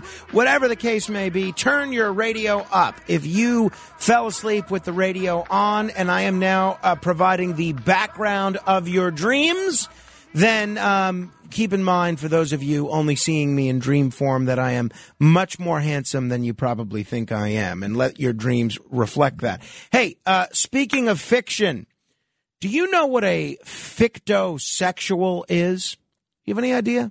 I never heard the term until yesterday, but I've spent a good part of my day yesterday studying fictosexuality. Fictosexuality is an umbrella term for anyone who would experience sexual attraction towards fictional characters, a general type of fictional characters, or whose sexuality is influenced by fict- fic- by fictional characters. See, I wonder. So I- I've talked about when I was four or five years old, seeing Uhura on Star Trek and just falling in love with a fictional character. Does that make me a fictosexual? I don't think so, even as a five year old, and I'll tell you why. Because Nichelle Nichols, who played Uhura, was a real person. So maybe part of my attraction was less to the character of Uhura and more towards uh, Nichelle Nichols, right? Okay. Well, anyway, the reason this is coming up is because a, of course, this story comes to us out of Japan, right? A fictosexual man who wed a fictional computer synthesized pop singer four years ago said he's now unable to communicate with his wife, but is still in love with her. Yes. Um, Akiko Kondo was dating Hatsune Miku, depicted in pop culture as a 16 year old with turquoise hair for a decade, dating this person for a decade, before they had an unofficial wedding ceremony in 2018. Kondo, one of many, apparently, who identifies as fictosexual or someone who's sexually attracted to fictional characters, spent 2 million yen, okay, or $17,300 on the nuptials, but his family didn't attend. Go figure. They didn't want to go see his wedding to a hologram. Imagine that. At least somebody in that family's got a brain. Now they've been married for four years, and Kondo, that's the guy, that's the real guy, said his relationship has hit a roadblock. He can no longer speak with Miku due to a technological hurdle. This is according to a Japanese newspaper. While Kondo acknowledges his relationship might be odd, he understands Miku isn't a real person. It doesn't change his feelings towards her. Since falling in love with her in 2008, Kondo was finally able to interact with Miku for the first time in 2017 thanks to Gatebox, to a Gatebox, a $1,300 machine that allowed device owners to interact with characters via holograms and even unofficially marry them. But now, his four year marriage took a turn when support for Gatebox software was eliminated. Ah. Wow, wow, wow. Meaning that Kondo could no longer speak with his wife Miku. So Kondo insists his feelings hasn't changed. It hasn't lessened in feelings, his feelings at all. Quote, my love for Miku hasn't changed. I held the wedding ceremony because I thought I could be with her forever. Kondo is far from the only person in the world in a relationship with a character. Thousands of fictosexual people in Japan have begun similar unofficial relationships with a variety of fictitious figures. While some relationships are just for kicks, Kondo's is to him very real. For a long time, he said he knew a human partner just wasn't for him due to his intense attraction to characters like Miku. You know, I'm sorry. I am the self proclaimed least judgmental person on the face of the earth. Self proclaimed. I, I think this is incredibly weird. I mean, you, you're going to you're going to fall in love with a hologram. I mean, that's just eh, bizarre, if you'll pardon my saying. And you know, it's I think people get into they use this as an excuse to isolate from the rest of society, which I have to be honest. And again, I, I, I maybe I'm going to lose my title as the least judgmental person on earth, but I find this really unhealthy. I find this not only unhealthy for Mr. Kondo, but I find this unhealthy for society at large. I think we need to be helping people integrate to society, with society. It's not to say that there's not a lot of positives that can come out of of interacting with holograms or artificial intelligence even. But I think that should all further a human connection, not help you withdraw further into your solitude, aided only by a computer generated hologram, one which you're now not even able to talk to. Thoughts, questions, comments, criticisms. 800 848 WABC. That's 800 848 9222. Very quickly, I do want to remind you that in addition to doing this radio show, I host a, a very popular podcast, and I have a, it's called The Racket Report, and you can get it wherever podcasts are available. Just search The Racket Report on iTunes, Spotify, Castbox, whatever. Hit the subscribe button, and whenever there's a new episode, you'll immediately get a, a notification on your iPod or your mobile phone. And uh, I have a feeling the most recent edition of the Racket Report will go down as the most listened to one yet. My guest was, and this is fresh, just happened yesterday, was Angel Gotti. Angel Gotti is the daughter of John Gotti Sr. and the sister, oldest sister of John Gotti Jr. So um, I've known Angel for a long time, probably about 18 years. And I asked her a little bit about because uh, I was I got to know her through her brother's trials primarily. Through all four trials that I went to and she was there every day. Now, I didn't cover her father's trials. I followed them just as an observer, but I, di- I was not in the courtroom. So I asked her, you know, her father was on trial a bunch of times before ultimately dying in prison. I asked her about the differences in her father, John Gotti's legal cases compared to her brother, John Gotti Jr.'s legal cases. This is what, uh, what she said. You, as you mentioned, you were a daily presence at all four of your brother's trials. It's really amazing to think that the federal government spent this amount of time, energy, and effort after four trials in five and a half years and got zero convictions. But what do you think the key differences were between your brother's four trials and your father's trials? what were the differences? The difference is is that my brother admitted to something, he pled guilty to it, and he went to prison. And while he was in prison, and my father was sick, and then when my father died, my brother wanted to not follow in my father's footsteps. My father wanted to be, my brother, I'm sorry, wanted to be home with his wife and children and all of us. There you have it. Um, I think if you want to hear the whole podcast, you should go uh, to WABCRadio.com, look for the Racket Report, or just search the Racket Report on any podcast. Hey, I want to thank um, our owner, John Catsimatidis, and uh, his wife, Margot, for inviting me uh, to this dinner at the Union League Club yesterday. they had, I had to go to a an event for Dr. Oz, so they were just leaving as I was getting there, so I didn't get to spend much time with John and Margot. But um, they had a table at this event, and it was uh, so much fun. It was an event all about the 200th birthday celebrating Ulysses S. Grant. Now, I don't pretend to be a historian. I don't pretend to be a history expert at all. At all. So whenever people call into the show and say, Oh, I know more about history than you, you're probably right. You probably do. Um, I am just someone that really enjoys history and really likes history and really loves learning about it. Those are my favorite books to read are b- books like presidential biographies and so forth.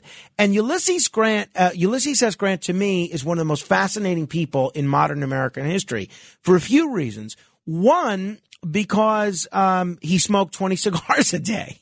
Uh, two, because he did, uh, he was a very heavy drinker. Three, because almost all of his life, he was a total failure from West Point on down. His aspiration, you know what his aspiration was when he was at West Point? To maybe one day become an assistant math professor. That was what he tried. That was what he wanted to do. Then he became a tanner, was working with his father as a tanner. And uh, it was just through such a, a bizarre series of events that he turned out to be the right man at the right time and was pivotal in helping the Union win the Civil War. Without his leadership, I don't know that the Union would have won the Civil War. And then he's also interesting to me for another reason. Because there are some presidents that are always regarded in the toilet that no amount of time is going to rehabilitate their reputation. People like uh, James Buchanan, people like uh, Millard Fillmore, Warren G. Harding is probably in that category as well. There are other presidents that are always considered great presidents. George Washington, 100 years from now, is going to be considered just as great as he is now. Abraham Lincoln, eh, 100 years from now, he's going to be considered just as great as he is now. People like uh, Thomas Jefferson, FDR, Teddy Roosevelt, they're always going to be considered great presidents, okay, for better or worse. But what I find so fascinating about about Grant is everybody acknowledges that he was a great general and his uh, incredible work as a soldier. But as a president, at various times, his reputation has been near the bottom, near the bottom with Warren G. Harding and James Buchanan and the rest. And now his reputation throughout different times in history, it's fluctuated. He's considered a good president, a bad president, a terrible president, never, never really to the level of a great president, but um, his reputation has developed this incredible um, rehabilitation. And so they did this event at the Union League Club uh, for his 200th birthday, and John was kind enough to invite me to his table. Uh, a great talk on Grant by Frank Scaturro of the Grant Monument Association. And I ended up sitting next to this fella. He wasn't one of the people at our table, but I ended up sitting next to I had Jeanine Pirro on one side of me. She was to the right. And on the left side of me was this fellow, Ryan, who serves in the Army National Guard in New Jersey. And he's such a Grantophile. And he knew all about Grant. And I went out and, and you know what the marquee event was? Was a colloquy featuring two Grant biographers. Ron Chernow, who, of course, is well known for writing the uh, Hamilton book that became the basis for the play. He wrote a Grant book in 2017, which is very highly regarded, and I bought it and I, I got him to sign it for me. And Ronald White, who wrote the book American Ulysses, A Life of Ulysses S. Grant. I'm really looking forward to reading both books. I've read some other Chernow books, and uh, I think he's a very good writer and a great historian, and I've liked a lot of his talks. But they had this colloquy with this talk between the two of them, and you know who the moderator of the colloquy was? General Petraeus. General Petraeus was there. Uh, I didn't get to talk to him, but it, he was a, is a Grantophile as well. But I was talking to this fellow Ryan all about Grant because he saw me holding the books that I had just purchased, and he said, um, he said, "Have you read that book?" I said, "No." And then I said, "Well, did you read this one?" And then I started asking him all sorts of questions about both books. Now I'm really excited to read both. And I said, Ryan, give me an anecdote to share on the radio tonight about Grant that says a lot about Grant, something about Grant that not a lot of people know. And he talked about his memoirs, which some people say is the best memoirs of any president ever written. And he said they had intelligence that there was some, there was a Confederate army that was going to meet them on a hill to do battle. And Grant was terrified, terrified of this forthcoming battle. And then he goes and meets the, goes to this hill where this army's supposed to be, and the army's not there. They're not there. And Grant writes in his memoir, that's when he realized that the Confederate army is just as terrified of him as he was of them. And I thought that was a great anecdote to repeat. And I learned so much from this colloquy. And I'm really so grateful that uh, John and Margot invited me because it's not an event that I would have thought to go to. And I learned so much and I'm excited to read uh, both of these books. I've always been interested in Grant, uh, all aspects of his life. And um, I, I'm always interested to be with historians that know a great deal about it. But anyway, so I'm at this event and this fella, Jerry, who I've met before, uh, when I've emceed events at the Queens Republican Club, whose whose wife is a big listener to the show. This fella Jerry Maticata comes running up to me. I don't even think he said hello. He said he, he said, "Hey, I didn't tell John Catsimatidis when he was here, but I'm going to tell you." All right. Well, I'm already bracing for a complaint. He says, "You got a guy on your station. I like him. I like him a lot. Uh, Bo Snerdley." I said, okay, all right. I have nothing to do with Bo Snerdley's show. I don't control anything he says. I have nothing to do with it. He says he went and said that Ulysses Grant was corrupt And sure enough, we looked through the archives, and he did indeed say that. Ulysses S. Grant, one of the most corrupt presidents in United States history. Wasn't his fault, wasn't keeping his eye on the store. I guess it was his fault. So he gave me an earful, this guy Jerry, and says, You tell him that Ulysses S. Grant was not corrupt. It was corruption in his administration, but he, he himself was not corrupt. He's one of the greatest generals we've ever had, and he was a decent president. So tell him that. So you can agree, you can disagree, but that's what Jerry Matakata said. and I promised that I would, uh, I would say, I would offer equal time to Jerry, as uh, as you heard from uh, from uh, James James Golden there. But make your own judgments, I guess. All right, we're gonna do the thousand dollar minute because in a little early because we'll talk with Tom Suozzi in about ten minutes. If you want to. Um, and those of you that are holding and want to be heard on any of the topics we're talking about, I'll still try and get to you. But if you want to be, if you want to try and win thousand dollars by answering a few trivia questions, be the seventh caller right now to 1-800-848-9222. That's 1-800-848-WABC. Oh, and so you know who I got to spend a lot of time with at this event? Governor David Paterson and his wife Mary, who I've known since she was Mary Sliwa, obviously. And uh, Mary just sent us the most beautiful gift ever, um, and, and I, I described it on air, and and we were talking about it. I let her know how much I appreciated it, and um, I got to spend a lot of time with Governor Paterson and Jeanine Pirro. So I took a picture of the three of us. It's a tripartisan photo. Judge Pirro and um, Governor Paterson. It's on my Twitter at Frank Morano. That's Frank M O R A N O. And so what we're going to do I think it's a great photo. I think it has the potential to go viral. If you retweet that photo, whoever retweets it with the most clever comment, we're going to send a complimentary The Other Side of Midnight t-shirt too. So I'll make the decision by the end of the show, but go to my Twitter at Frank Morano. That's Frank M-O-R-A-N-O. And whoever tweets the most clever comment with the retweet will give you a, uh, a, a shirt. It could take a shot at me. I mean, you shouldn't take a shot at Jeanine or Governor Paterson because they're both. Uh, well, I don't know Judge Jeanine as well, but I know Governor Paterson is a great guy. And she was concerned when we were taking this photo. Uh, Chad Lopez, our president, was taking the photo, and she said, "Oh, look at me! We're taking a photo while I have food in my teeth." I said, "Judge." With that photo, no one is. I mean, with that with that dress you're wearing, nobody is looking at your teeth.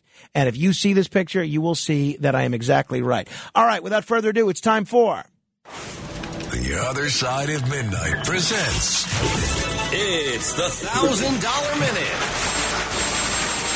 Answer 10 questions correctly in one minute, and you could win $1,000. Here's your host, Frank Morano. Ah, straight to the game we go. Let's say hello to Matt in New Jersey. Good morning, Matt. Hey, how you doing, Frank? All right, Matt. I, I assume you know the rules of this contest, right? I do. Okay, so the timer will begin after I ask the first question. You get a question right, we're just moving on to the next one, so we can get all through all ten of them in in sixty seconds. Ready to go? I'm ready. What colors are on the American flag?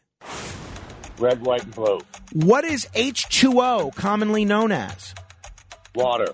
What famous rock band are Keith Richards and Mick Jagger members of? Rolling Stones. How many innings are in a typical baseball game? Nine. Who was president of the Confederate States of America? Robert E. Lee. Ah, I'm sorry. It was uh, Jefferson Davis was the Oh, president. God, you're right. Yeah, uh, he was a general. He was the commanding general. You did well, Yeah, though. You did well, though, Matt. I'm going to put you on hold. We're going to give you a consolation prize. Give Philippe your address. Tom Suozzi, straight ahead.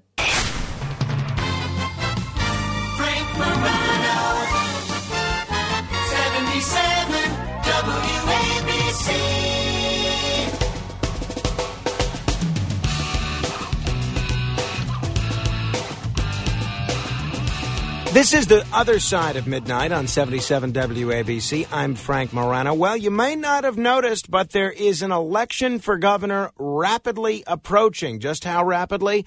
Well, a decision that came out of the Court of Appeals yesterday may uh, give us the answer to that, although it may not. And we've been trying to feature all the candidates for governor, irrespective of party, on this show. So at least when you go to vote, both in the primary and the general election, you have some idea of who these folks are, why they're asking asking for your vote and which candidates best, uh, you know, represent your values. We are very, very fortunate this morning to be joined by uh, someone who I've been following for many years, ever since his days of doing the Fix Albany pack about 18 years ago. Democratic congressman from Long Island and a little bit of Queens, and currently a Democratic candidate for governor of New York State, the one and only Tom Suozzi. Congressman, thanks so much for joining me on the radio. Hey, Frank, thanks so much for having me on the other side of midnight. Absolutely. I'm uh, I'm glad we uh, got you on. I know it's a tough hour, believe me. Um, now, I want to talk to you about some of the issues that you've been campaigning on, but I, I don't think we can avoid the big news out of the last 24 hours, which is this Court of Appeals decision, which uh, has the, the um, them throwing out the congressional maps and the state Senate maps. A lot of Democrats not too happy that this may cause the Republicans to win a few more seats than they otherwise would. What's your reaction to the Court of Appeals decision? Well, this is another failure of the Hochul administration. I've said since the beginning it was gerrymandering. The question is whether or not they followed the rules. And according to the Court of Appeals, they didn't follow the rules. Uh, so this is another mess that the Hochul administration uh, supported. You know, the legislature drew the lines, and she signed the legislation to allow it. And uh, between this and the Buffalo Bills deal and the lieutenant governor getting indicted and failure to address the crime problems and on and on and on, this is just a, a failing administration. It's no wonder that a poll came out the other day that says she has only a 36 percent job favorability rating. Mm. Mm. Uh, Now, just to, so folks understand why you decided to get in this race, you uh, had a pretty safe congressional district and uh, had a, a lot of appeal on both sides of the aisle. You probably could have stayed in Congress in the seat that you're in now until the day that you died. Why give up? You're giving up what would have been a safe reelection where you could have been a major player in Washington and advocated for New York on a lot of issues that are important, uh, you know, federal funding and, uh, you know, the salt deduction, a whole bunch of other things that you've been very vocal on. Why give that up in, in order to embark on this bid for governor, which a lot of people consider to be something of a long shot? Well, it is a long shot. It's a tough race, and it's a great honor and a great responsibility to be a member of the United States Congress, and I enjoy it, and I'm pretty good at it. But I'm just so frustrated with our politics and our discourse these days, and I feel just fighting with each other instead of solving problems. I'm I'm I'm really upset about New York State. People are leaving in droves. We have the highest taxes in the United States of America. We see this crime rate is rising, and nobody's doing anything about it. Uh, and also, you know, you mentioned I'm a Democrat. I'm a lifelong Democrat. I'm concerned about my party. My party is going too far to the left, and it's not talking about the things that people care about. People care about crime and taxes. That's the big issues in New York State right now, and corruption, of course. And so I feel that everything I've done in my life has prepared me for this particular job at this particular time. I'm, uh, I'm trained as a lawyer and a CPA. I was the mayor of a small city in my hometown, Glen Cove, where I learned how to run government. I was the county executive of a, of a failing county. I turned it around, one of the biggest counties in the country, bigger than 11 states. And uh, I ran the 12th largest police department in the country, bigger than Detroit or Boston. Uh, had the lowest crime rate in the United States of America for any community over 500,000 people. And now I'm in Congress. And I ah. feel like everything I've done has prepared me for this particular job right now. So I'm risking it all try and turn things around. I, I know that uh, you were a supporter of Mayor Eric Adams. Mayor Eric Adams was very laudatory uh, towards you and your record, your knowledge of government. In fact, he said publicly that he was hoping that you would become a deputy mayor. How seriously did you uh, did you take that offer from Mayor Adams? Clearly, New York City is in need of leadership now, just as much as New York State is, and we've got a lot of problems. The crime rate has actually gone up over the course of the last four and a half months, and it had already gone up the previous year and the previous year. Did you seriously consider becoming a deputy mayor? You know, I was very flattered by the offer offer from the mayor, but I said to him uh, after thinking about it, talking about it with my family, uh, I can do a lot more to help him as governor of New York State and to help New York City. And the problems in, in New York City with crime, especially, are because of the state laws uh, that the governor refuses to change and the state legislature refuses to change. Uh, so I can do a lot more to help Eric Adams. I can do a lot more to help the people of New York City uh, as governor of New York State. So I declined his offer politely. Uh, I, I still support him uh, a 100%. Uh, but I, I'm going to I'm going to try and become the governor of New York State and help turn around New York City and the rest of the state. Um, uh, I want to talk about crime and I want to talk about the cost of living. Those are the two issues that you've been uh, that you've been focused on. But I have to also get your take on the indictment of the Lieutenant Governor Brian Benjamin. This came as a surprise to exactly no one that occasionally reads the newspaper or knows how to operate Google. I think even Stevie Wonder could see uh, that Brian Benjamin was in legal trouble. Um, in your view, I'm guessing you think this reflects poorly on the leadership and the judgment of Governor Hochul. Well, it's a complete lack of judgment. It shows her inexperience, quite frankly. I mean, she's been in government for a long time, but she never ran a big operation. She was a lieutenant governor. She served in Congress for less than two years. Uh, she was a county clerk, uh, and she was a town councilwoman. She was never the chief executive. And listen, you've got to do your 10,000 hours to run a big operation like New York State. It's a $220 billion operation. And New York State, you know, all politics. You got a lot of times you have the chief executives, mayors, governors, president, who've never run anything before. They don't know how to run a large operation. One unique thing that I bring to this job, trained as a lawyer, trained as a CPA, mayor of a small city, county executive of a big county, uh, now in Congress, I know how to make things work in government. I know how to hold people accountable. I know how to set a goal, set vision, uh, and try and build a team to accomplish that goal. It's easy to make speeches and make pronouncements and pass legislation. Getting things done in government requires a skill set. I believe I've got that skill set, and she simply doesn't. I, I don't listen, think. Go ahead. the lieutenant governor, I mean, like you said, everybody knew this guy had ethical problems surrounding him. Everybody, it was announced the day he was announced. It was he was uh, inaugurated. Uh, people talked about his scandals. Uh, they haunted him for a while. November, it came out that he hadn't filled out his vetting forms properly. He never admitted that he was subpoenaed by the federal government, and she doubled down on him. Then she tripled down on him, uh, even after they said that they were uh, the grand jury was speaking to him, and uh, it's really just it's really just the same old story in New York State. We've lost governors, attorney general, controller, Skelos, Silver, Bruno. It's it's just it's it's it's it's terrible. I don't think anybody, wherever they fall on the political spectrum, would dispute that we've got a corruption problem in New York, and the cost of that corruption is leading to higher taxes, wasteful spending, a whole bunch of other things. As part Absolutely. of as as part of that, yesterday you unveiled uh, an ethics reform proposal. Give us the highlights. What are the key uh, the key aspects of your ethics reform proposal? Well, why do you need an ethics reform proposal? I mean, we just saw this Buffalo Bills deal Mm. that she slipped in to the budget four days before the budget was due. No public hearings. The most lucrative taxpayer giveaway in the history of the NFL, uh, and not even a single person has has had a public hearing on it. I mean, I said, I said, listen, and you know, Brian Benjamin and all the other things, on and on. So I laid out six points along with my running mate Diana Reyna. Diana Reyna was a former uh, Brooklyn City Councilwoman, deputy borough president to Eric Adams uh, for four years. Uh, if she's elected, she'll be the first Latina elected statewide in the history of New York State. So we laid out six proposals. Number one, anything that's not in the executive's budget, the governor's budget, or the state assembly's budget, or the Senate's budget, that's for $10 million or more, has to go through a public hearing. Pretty straightforward stuff. It was not only the Buffalo Bills. To get a bunch of votes, she put another, another $350 million uh, for the Long Island, uh, Long Island legislators. No line items, no vetting, no discussion. Just, oh, let's put another $350 million in. So you want to do something like that, you have to have a public hearing. Number two, lower the contribution limits to the same as it is at the federal level. $2,900 for the primary, $2,900 only individuals, no corporations. You know what it is in New York State right now? People don't realize.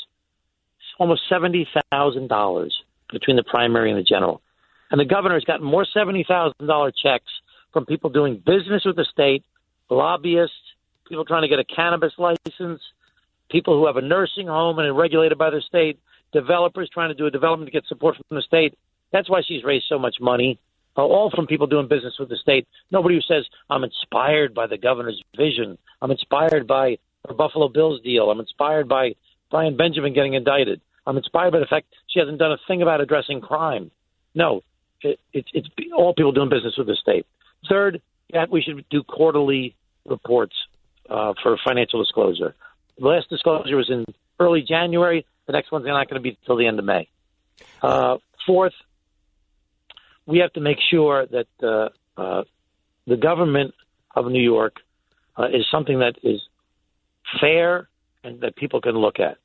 Uh, so I go on and on in these proposals, and uh, you know, it's just it's time we wake up to the reality that we shouldn't be able to use taxpayer money to do what are in effect campaign commercials right before the election, which is another one of our If proposals. people are just tuning in, we're talking with Congressman Tom Suozzi. He's a Democratic candidate for governor in the primary, which is currently scheduled for late June. Who knows what effect the uh, Court of Appeals decision may have on pushing all the primaries back, or perhaps it'll just be the congressional and the state Senate primary that gets pushed back. You've made crime your biggest issue in this campaign. Your your commercials focus on crime. Every interview that you do, you look for an opportunity to speak about crime. Polling reflects that this is not just a problem for Republicans, Democrats, Republicans, Independents. Everybody views crime in New York State, New York City as a big problem. How do you fix it as governor? And if the legislature remains recalcitrant and doesn't want to do things like tweak the bail reform laws, how can you get around a legislature that may not be in line with what you want to do? Well, I've laid out a 15 point crime intervention and prevention plan. Intervention, the things we need to do right now to make people feel safe, and prevention, things we need to do for the long term to address the systemic problems in our society where 75% of the people in jail have a drug, alcohol, or mental health issue. 50% of the people at Rikers Island have a learning disability. These are education issues. These are community issues. Uh, I have plans to address those issues. But intervention right now, let's give the mayor of New York City what he wants. Let's give the police commissioner what she wants. Let's give the chief judge what they want. Let's give the, the district attorneys what they want. Let's give judges the discretion to consider dangerousness of every defendant that comes before them. Every other state in the United States of America, 49 other states, and the federal government all have a dangerousness standard. New York's the only place that doesn't have that. I mean, that's just that's just straightforward common sense. Uh, let's let's address the problems that have been created from this raise the age legislation, where now gang members have an incentive to give 16 and 17 year olds firearms, and they say, "Listen, you don't have to worry. You're not going to get you're not going to get busted. Don't worry about it." And we've seen a dramatic increase in young people carrying guns. Uh, we have to address the, the changes in the discovery law that are resulting in a bunch of these cases getting dismissed because the police and the district attorneys can't possibly com- comply with these onerous timelines. They don't have the resources uh, to do that. So uh, it goes on and on what we need to do with guns uh, by setting up a, a interstate commission, uh, doing shot spotters, doing gun buyback pro- programs. There's so many things that we need to do to try and address uh, the crime problem that we have in the state of New York. Uh, I know what I'm doing. She simply has ignored the problem. But what if the legislature won't act? I mean, you could try and get your reforms in through the budget, some through executive order. Uh, but w- what if the legislature doesn't want to move?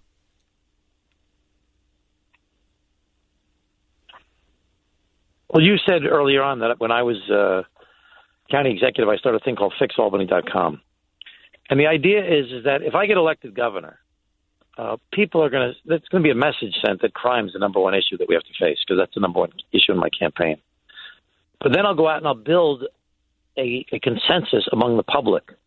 I'll develop a comprehensive plan with input from the mayors, from the police commissioners, from the judiciary, from the corrections officials, from the pro- probation and parole, from the mental health experts, from the academics. I'll bring everybody in. I'll bring the legislators in. I'll bring the committees of jurisdiction. I'll bring every. I've done this throughout my career of building a consensus by putting together all the players in a room and saying, "Listen, we all want the same thing. Nobody's for crime. Let's talk about all of our differences. Let's find a common sense way to move forward that we can all agree upon." Then I'll sell that plan to the public. Then I'll bring it to the legislature and say, "Come on, listen." The public's with me. It's a comprehensive plan. We've got all the support. Let's do this. And then I'll say, hey, listen, you want to negotiate? Okay, you need to have something done in your in your district. Let's work on that. I'll try and cajole you and and make a deal with you. If that doesn't work, I'll run people against you. I'll go against you. That's what I did when I did FixAlbany.com. I defeated a Democrat in the Assembly and a Republican in the state Senate until Joe Bruno and Shelley Silver started to listen to me. And I became the president of the New York State County Executives Association, and I got a Medicaid cap. I got them to listen to what the county executives were looking for. So I know what it takes to get things done in politics. I've been doing it a long time. I'll build a plan. I'll get the public on my side. I'll try and persuade the legislature. I'll try and cajole them. I'll try and make a deal with them. If that doesn't work, let's go to battle. Uh, you um, you indicated early on when Alvin Bragg put out his now controversial memo that uh, you would not be at all tolerant of that kind of behavior from district attorneys in a state with a governor, Tom Suozzi. As of now, you know, it looks like Alvin Bragg has backed off some of the more controversial aspects of that non enforcement memo. If you were to be elected governor in November, take office in January, would you relieve Alvin Bragg as DA, or do you think he's backed off enough of those controversial proposals that he should remain in power? Well, I think he's backed off enough. Uh, I would bring the district attorneys together as the governor and say, listen, we got to work as a team. And the job of the district attorneys is to enforce the law. It's not, it's not your job to make the law. You want to make the law, run for state legislature, run for the state senate or the state assembly if you want to change the law. But the law says that you prosecute people for resisting arrest. The law says that you prosecute people for a felony for armed robbery, regardless of whether or not they used a gun, or regardless of whether or not someone got hurt. That's a felony. So it's not up to the district attorney to decide they're not going to prosecute certain crimes. It's their job to enforce the law. Now, when they don't have a good case, they don't have to enforce those cases. That's their discretion. But their job is to enforce the law. You want to change the law? Run for state legislature. So no, I would not re- remove him. I think he's changed his, his tune, uh, adm- admirably so. I've actually spoken to him since then. I said, listen, I'm not against you as a person. Uh, I know you're a smart person. I know you're new to politics. You got a very important job. Let's let's figure out how we can work together to accomplish our common goals, which is to make sure people are safe and to make sure that there's justice as well. I know that there's systemic problems where a lot of black and brown people were treated very unfairly over the course of the, uh, our lifetimes. Let's address those issues. But in the meanwhile, let's enforce the law. You talked about how one of the factors that led to your decision to run for governor was a concern about the future of the Democratic Party. You know, I'm listening to you focus on some of the same issues that the Republican candidates for governor talked to me about crime, the cost of living, corruption in Albany, corruption in the Hochul administration. There's a perception, rightly or wrongly, that the Democratic Party, particularly the Democratic primary electorate, has moved so far to the left that maybe a moderate Democrat like a Tom Suozzi can no longer win in a state like New York. Are there enough Suozzi Democrats left to give you the nomination for governor? What do you think? My polling shows very clearly that my message is resonating with enough people for me to win this election. The challenge for me is to make sure people vote and make sure I raise enough money so I can get my message out there because not everybody knows my message, what it is. So I've got to do radio shows in the middle of the night. Sure. I've got to raise the money. I've got to do telephone town halls. I've got to travel the state. I've got to go from morning to noon to late at night. Uh, and that's what I'm doing. But I find that people are, are, are coming around to my message. Uh, so, listen, I- I'm a Democrat. I've always been a Democrat. I'm not ashamed of being a Democrat. I'm proud to be a Democrat. Uh, I've gotten all kinds of awards for my work on the environment, on immigration, on uh, human rights, on uh, labor, on uh, a whole bunch of issues. But my party is not talking about the things that people care about. And right now, Democrats, independents, Republicans in New York State are concerned about crime, taxes, affordability, and corruption. That's what they want us to address. Everything, uh, as I've said publicly and to you privately, I've been an admirer of yours since those uh, Fix Albany days. And I said to you at the time that you were running for governor in 06 that, uh, you know, I wish that there was a way for me to vote for you in the general election. Now, I'm listening to you on gerrymandering. I agree with every word you said. Crime, completely agree. Cost of living, taxes, the Buffalo Bills boondoggle, ethics reform, uh, the, the Albany culture of corruption in general general. Right now, there's uh, independent nominating petitions going on. Why should voters like me, who happen to be not Democrats, be the, denied the opportunity to vote for Tom Suozzi? Would you consider circulating the signatures necessary so that all New Yorkers can vote for you in November? You know, it's just not a practical reality. It would be an enormous expense. I can't afford to spend the money, and I can't. It would hurt me in my efforts to win the Democratic nomination. So I'm running as a Democrat in the Democratic primary. Uh, I'm running as a common sense Democrat. I intend to win the primary, and I'm going to give you an opportunity to vote for me in the general when I'm on the ballot. And- so, uh, And Go you're going to get to debate uh, Governor Hochul and Jumaane Williams at least twice, right? I'm hoping it'll be at least six times because if I get a chance to debate her, uh, people are going to see there's a clear choice uh, between me, who's a proven executive, common sense Democrat, who's focused on crime and taxes and corruption and affordability and troubled schools, and Governor Hochul, who's just failing in the job that she's doing. Uh, two quick things that your detractors have brought up, uh, not only on this program but elsewhere, that I want to give you an opportunity to address. The House Ethics Committee announced that uh, it was probing uh, your finances related to uh, your reporting of stock investments. Should that give New Yorkers any pause that maybe you're not the uh, ethics reformer that uh, that you would like to be seen as in the campaign? I've been in public life off and on for almost 30 years. I've never had a whiff of scandal related to anything I've done. Uh, this ethics thing is that I filed all of my annual reports. I disclosed every transaction that my brokers did. My brokers have complete discretion. I have no say whatsoever over what they buy and sell. Uh, but I didn't do the periodic disclosures. I didn't think I was required to do the periodic disclosures because of the fact that I have my brokers have complete discretion.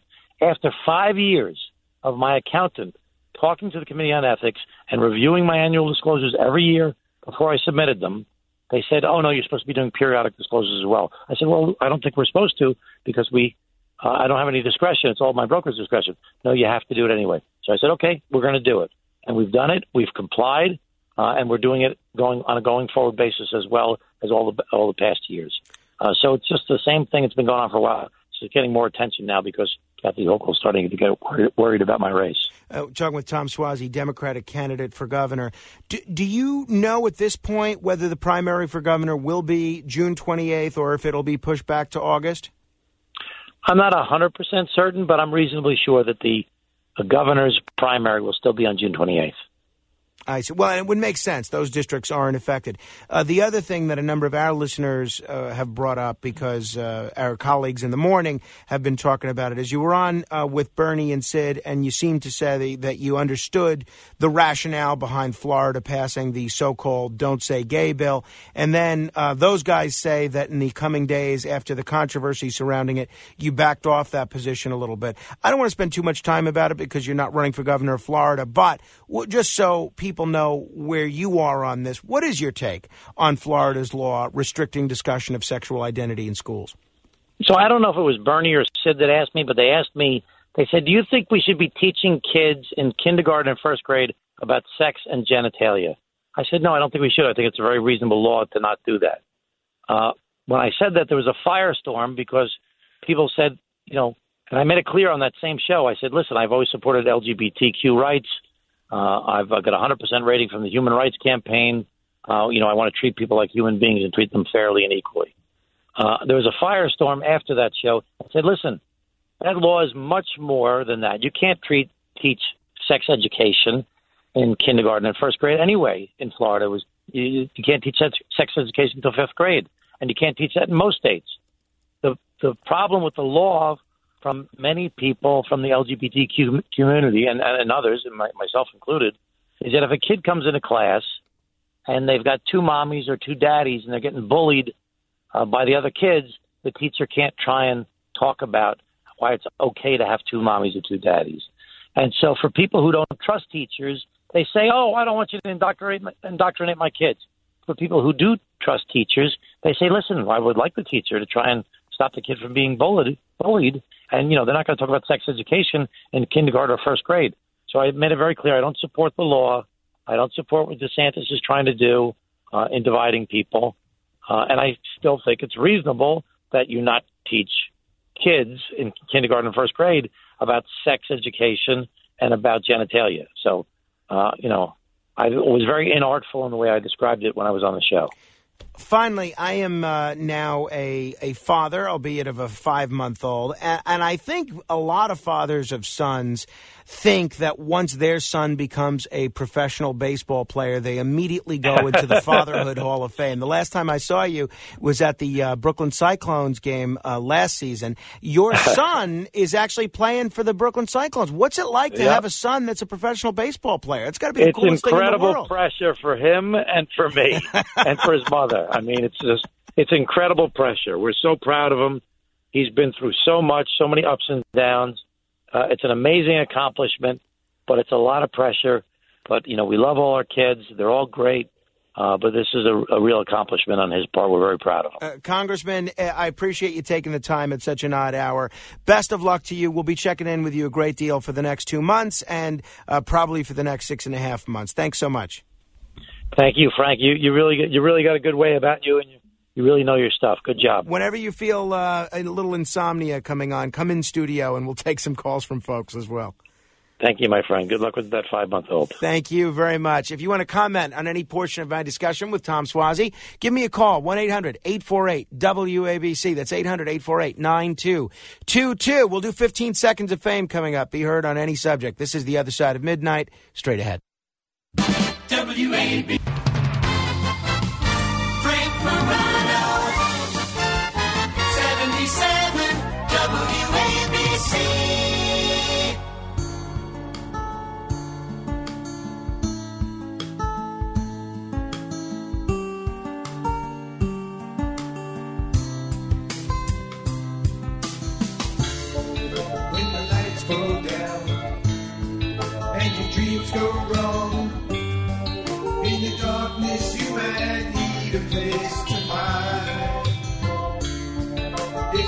Days are long, when the sun goes down,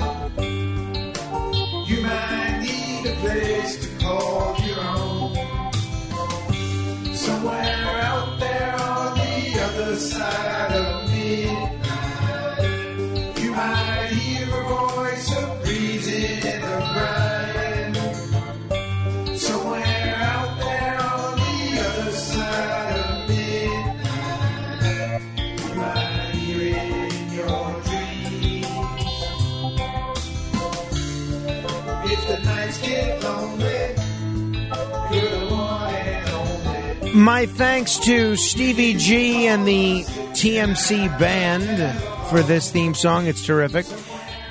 So I'll tell you what we're going to do. Uh, there's a lot of people that have been waiting to talk to me on other topics. I don't feel like it's fair to them because they've been holding to lump them in with the 15 seconds. So if you're already on for something other than 15 seconds of fame, then I would just ask that you try to be brief. We're going to get through. We're going to get through all of you, and then as those lines open up, we're going to grandfather those people in, and then we'll do 15 seconds of fame in about three minutes. All right. Uh, Troy is in Mountain Lakes. Hello, Troy. Yeah, hi, Frank. Uh, uh, uh, I'm listening to this Suozzi. He's clearly a psychiatrically unstable individual. Hasn't he been recently caught contradicting himself about this uh, about this uh, um, pedophile teachers? Well, that, I mean, I asked him about it. You heard his answer. No, I didn't hear his answer. I heard him say. I heard him say he's still against. He's still against uh, people mentioning sex to kindergarten and first grade. It's not about kindergarten and first grade. It's about all the way all the way through All right. Well, elementary I, school. I asked him the question. You could take issue with his answer. It is what it is. 800 848 WABC. Wayne is in Hempstead. Hello, Wayne. Yes, uh, thank you very much for taking my call. Uh, I would, would love to have spoken to him directly. He- listen, uh, I live in Nassau County. He was not that great of an executive, number one. Uh, he's a very nice family man. He's a gentleman. He's got a beautiful family, all of that. His record in Washington, D.C. as a congressman, forget about it. He has followed everything Pelosi and the rest of the crew wants. The squad, you name it, he's all in on that. he, I'm I'm sorry you didn't get into the fact of abortion with him. I don't know where he stands on that, but you know, Well, know he's that- pro-choice, I'm sure. What? I'm sure he's pro-choice. Well, yeah. So you know, he's not bringing anything New York State different than Hochul, and yeah, you heard him. He's going to have all these town halls and all this stuff. I've been on his, you know, his nightly. You know, sometimes he'll have a little call in. You can't even talk to him. You know, he takes the calls from specified. Forget about that. It's not important. It's not happening. We need. Let's put it this way. We need the total rollover. We have a state assembly, and I don't want to take up all the time because you have other people. The state assembly is a complete mess. They, you know, do you know that in the middle of the night they they cheered, they cheered to have abortion right through and after the nine month delivery. You know, I'll, I'll leave for another night because there's so many great callers. So I, I give you respect. You did a great job on it. Uh, you you know you gave them the what for. As far as wanting to vote for him, I don't know. well, uh, well, thanks, Wayne. I mean, I, I didn't, I didn't know that I gave him the what for. I tried to ask challenging questions that I thought people would want to know the answers to, and that people can make uh, their own conclusions. I do wish he was running as an independent, not a Democrat, though. I mean, uh, he had no reason he can't run as an independent and a Democrat. All right, um, eight hundred eight four eight nine two two two. We'll do one more person who's been uh, waiting a while, and then we'll do fifteen seconds of fame. Joseph's in Newburgh. Hello, Joseph. Oh, I'm here. Go ahead, Hey, Joseph. you know, sometimes. Can you hear me? Yeah, Joseph, be heard. We don't have a lot of time. All right, quick. Sometimes I get annoyed uh, with the topics you pick, but tonight you just get made a decision for me. Uh, I'm gonna. I'm not gonna be cremated. I'm gonna have a big party, and uh, I'm gonna celebrate two of my favorite foundations. And anybody that wants to attend can buy a raffle ticket. And at the end, all my antique clock collection goes to one person, and my antique uh, 54 Pontiac will go to the second Wow. person. That's- And I'll pay for their insurance for a year and gas for a year. Uh, that's very creative. $2,000 worth of gas. I love it. And, That- uh, my two favorite foundations are animal shelters here in Newburgh and a home for Anders, which is autistic men Uh, uh, here in, in Newburgh. Joseph, it sounds Yeah. like two great causes. It sounds like a great idea. All right. Uh, by the way, we're still running our contest to whoever retweets my photo with uh, Governor Paterson and Judge Jeanine Pirro and with the best comment. So you got to retweet it and then make a comment as you retweet. It's on my Twitter at Frank Morano. We'll give you 24 hours and then we'll pick a winner tomorrow at Frank Morano because I know some people listen to the podcast. So far, the best one we have is the good, the bad, and the ugly. That's not bad. All right, without further ado, it's time for The other side of midnight. This is 15 seconds of fame. Neil. Hello. God bless the United States Coast Guard, who for 24 7 put their lives on the line to save the lives of people. Leo. Hello. Good morning, Frank. Until my age 50, when my wife passed away and was buried in the in the grave, I was positive I'm just gonna get burned. And Thank you, Leo. Uh, Frank Morano, good day.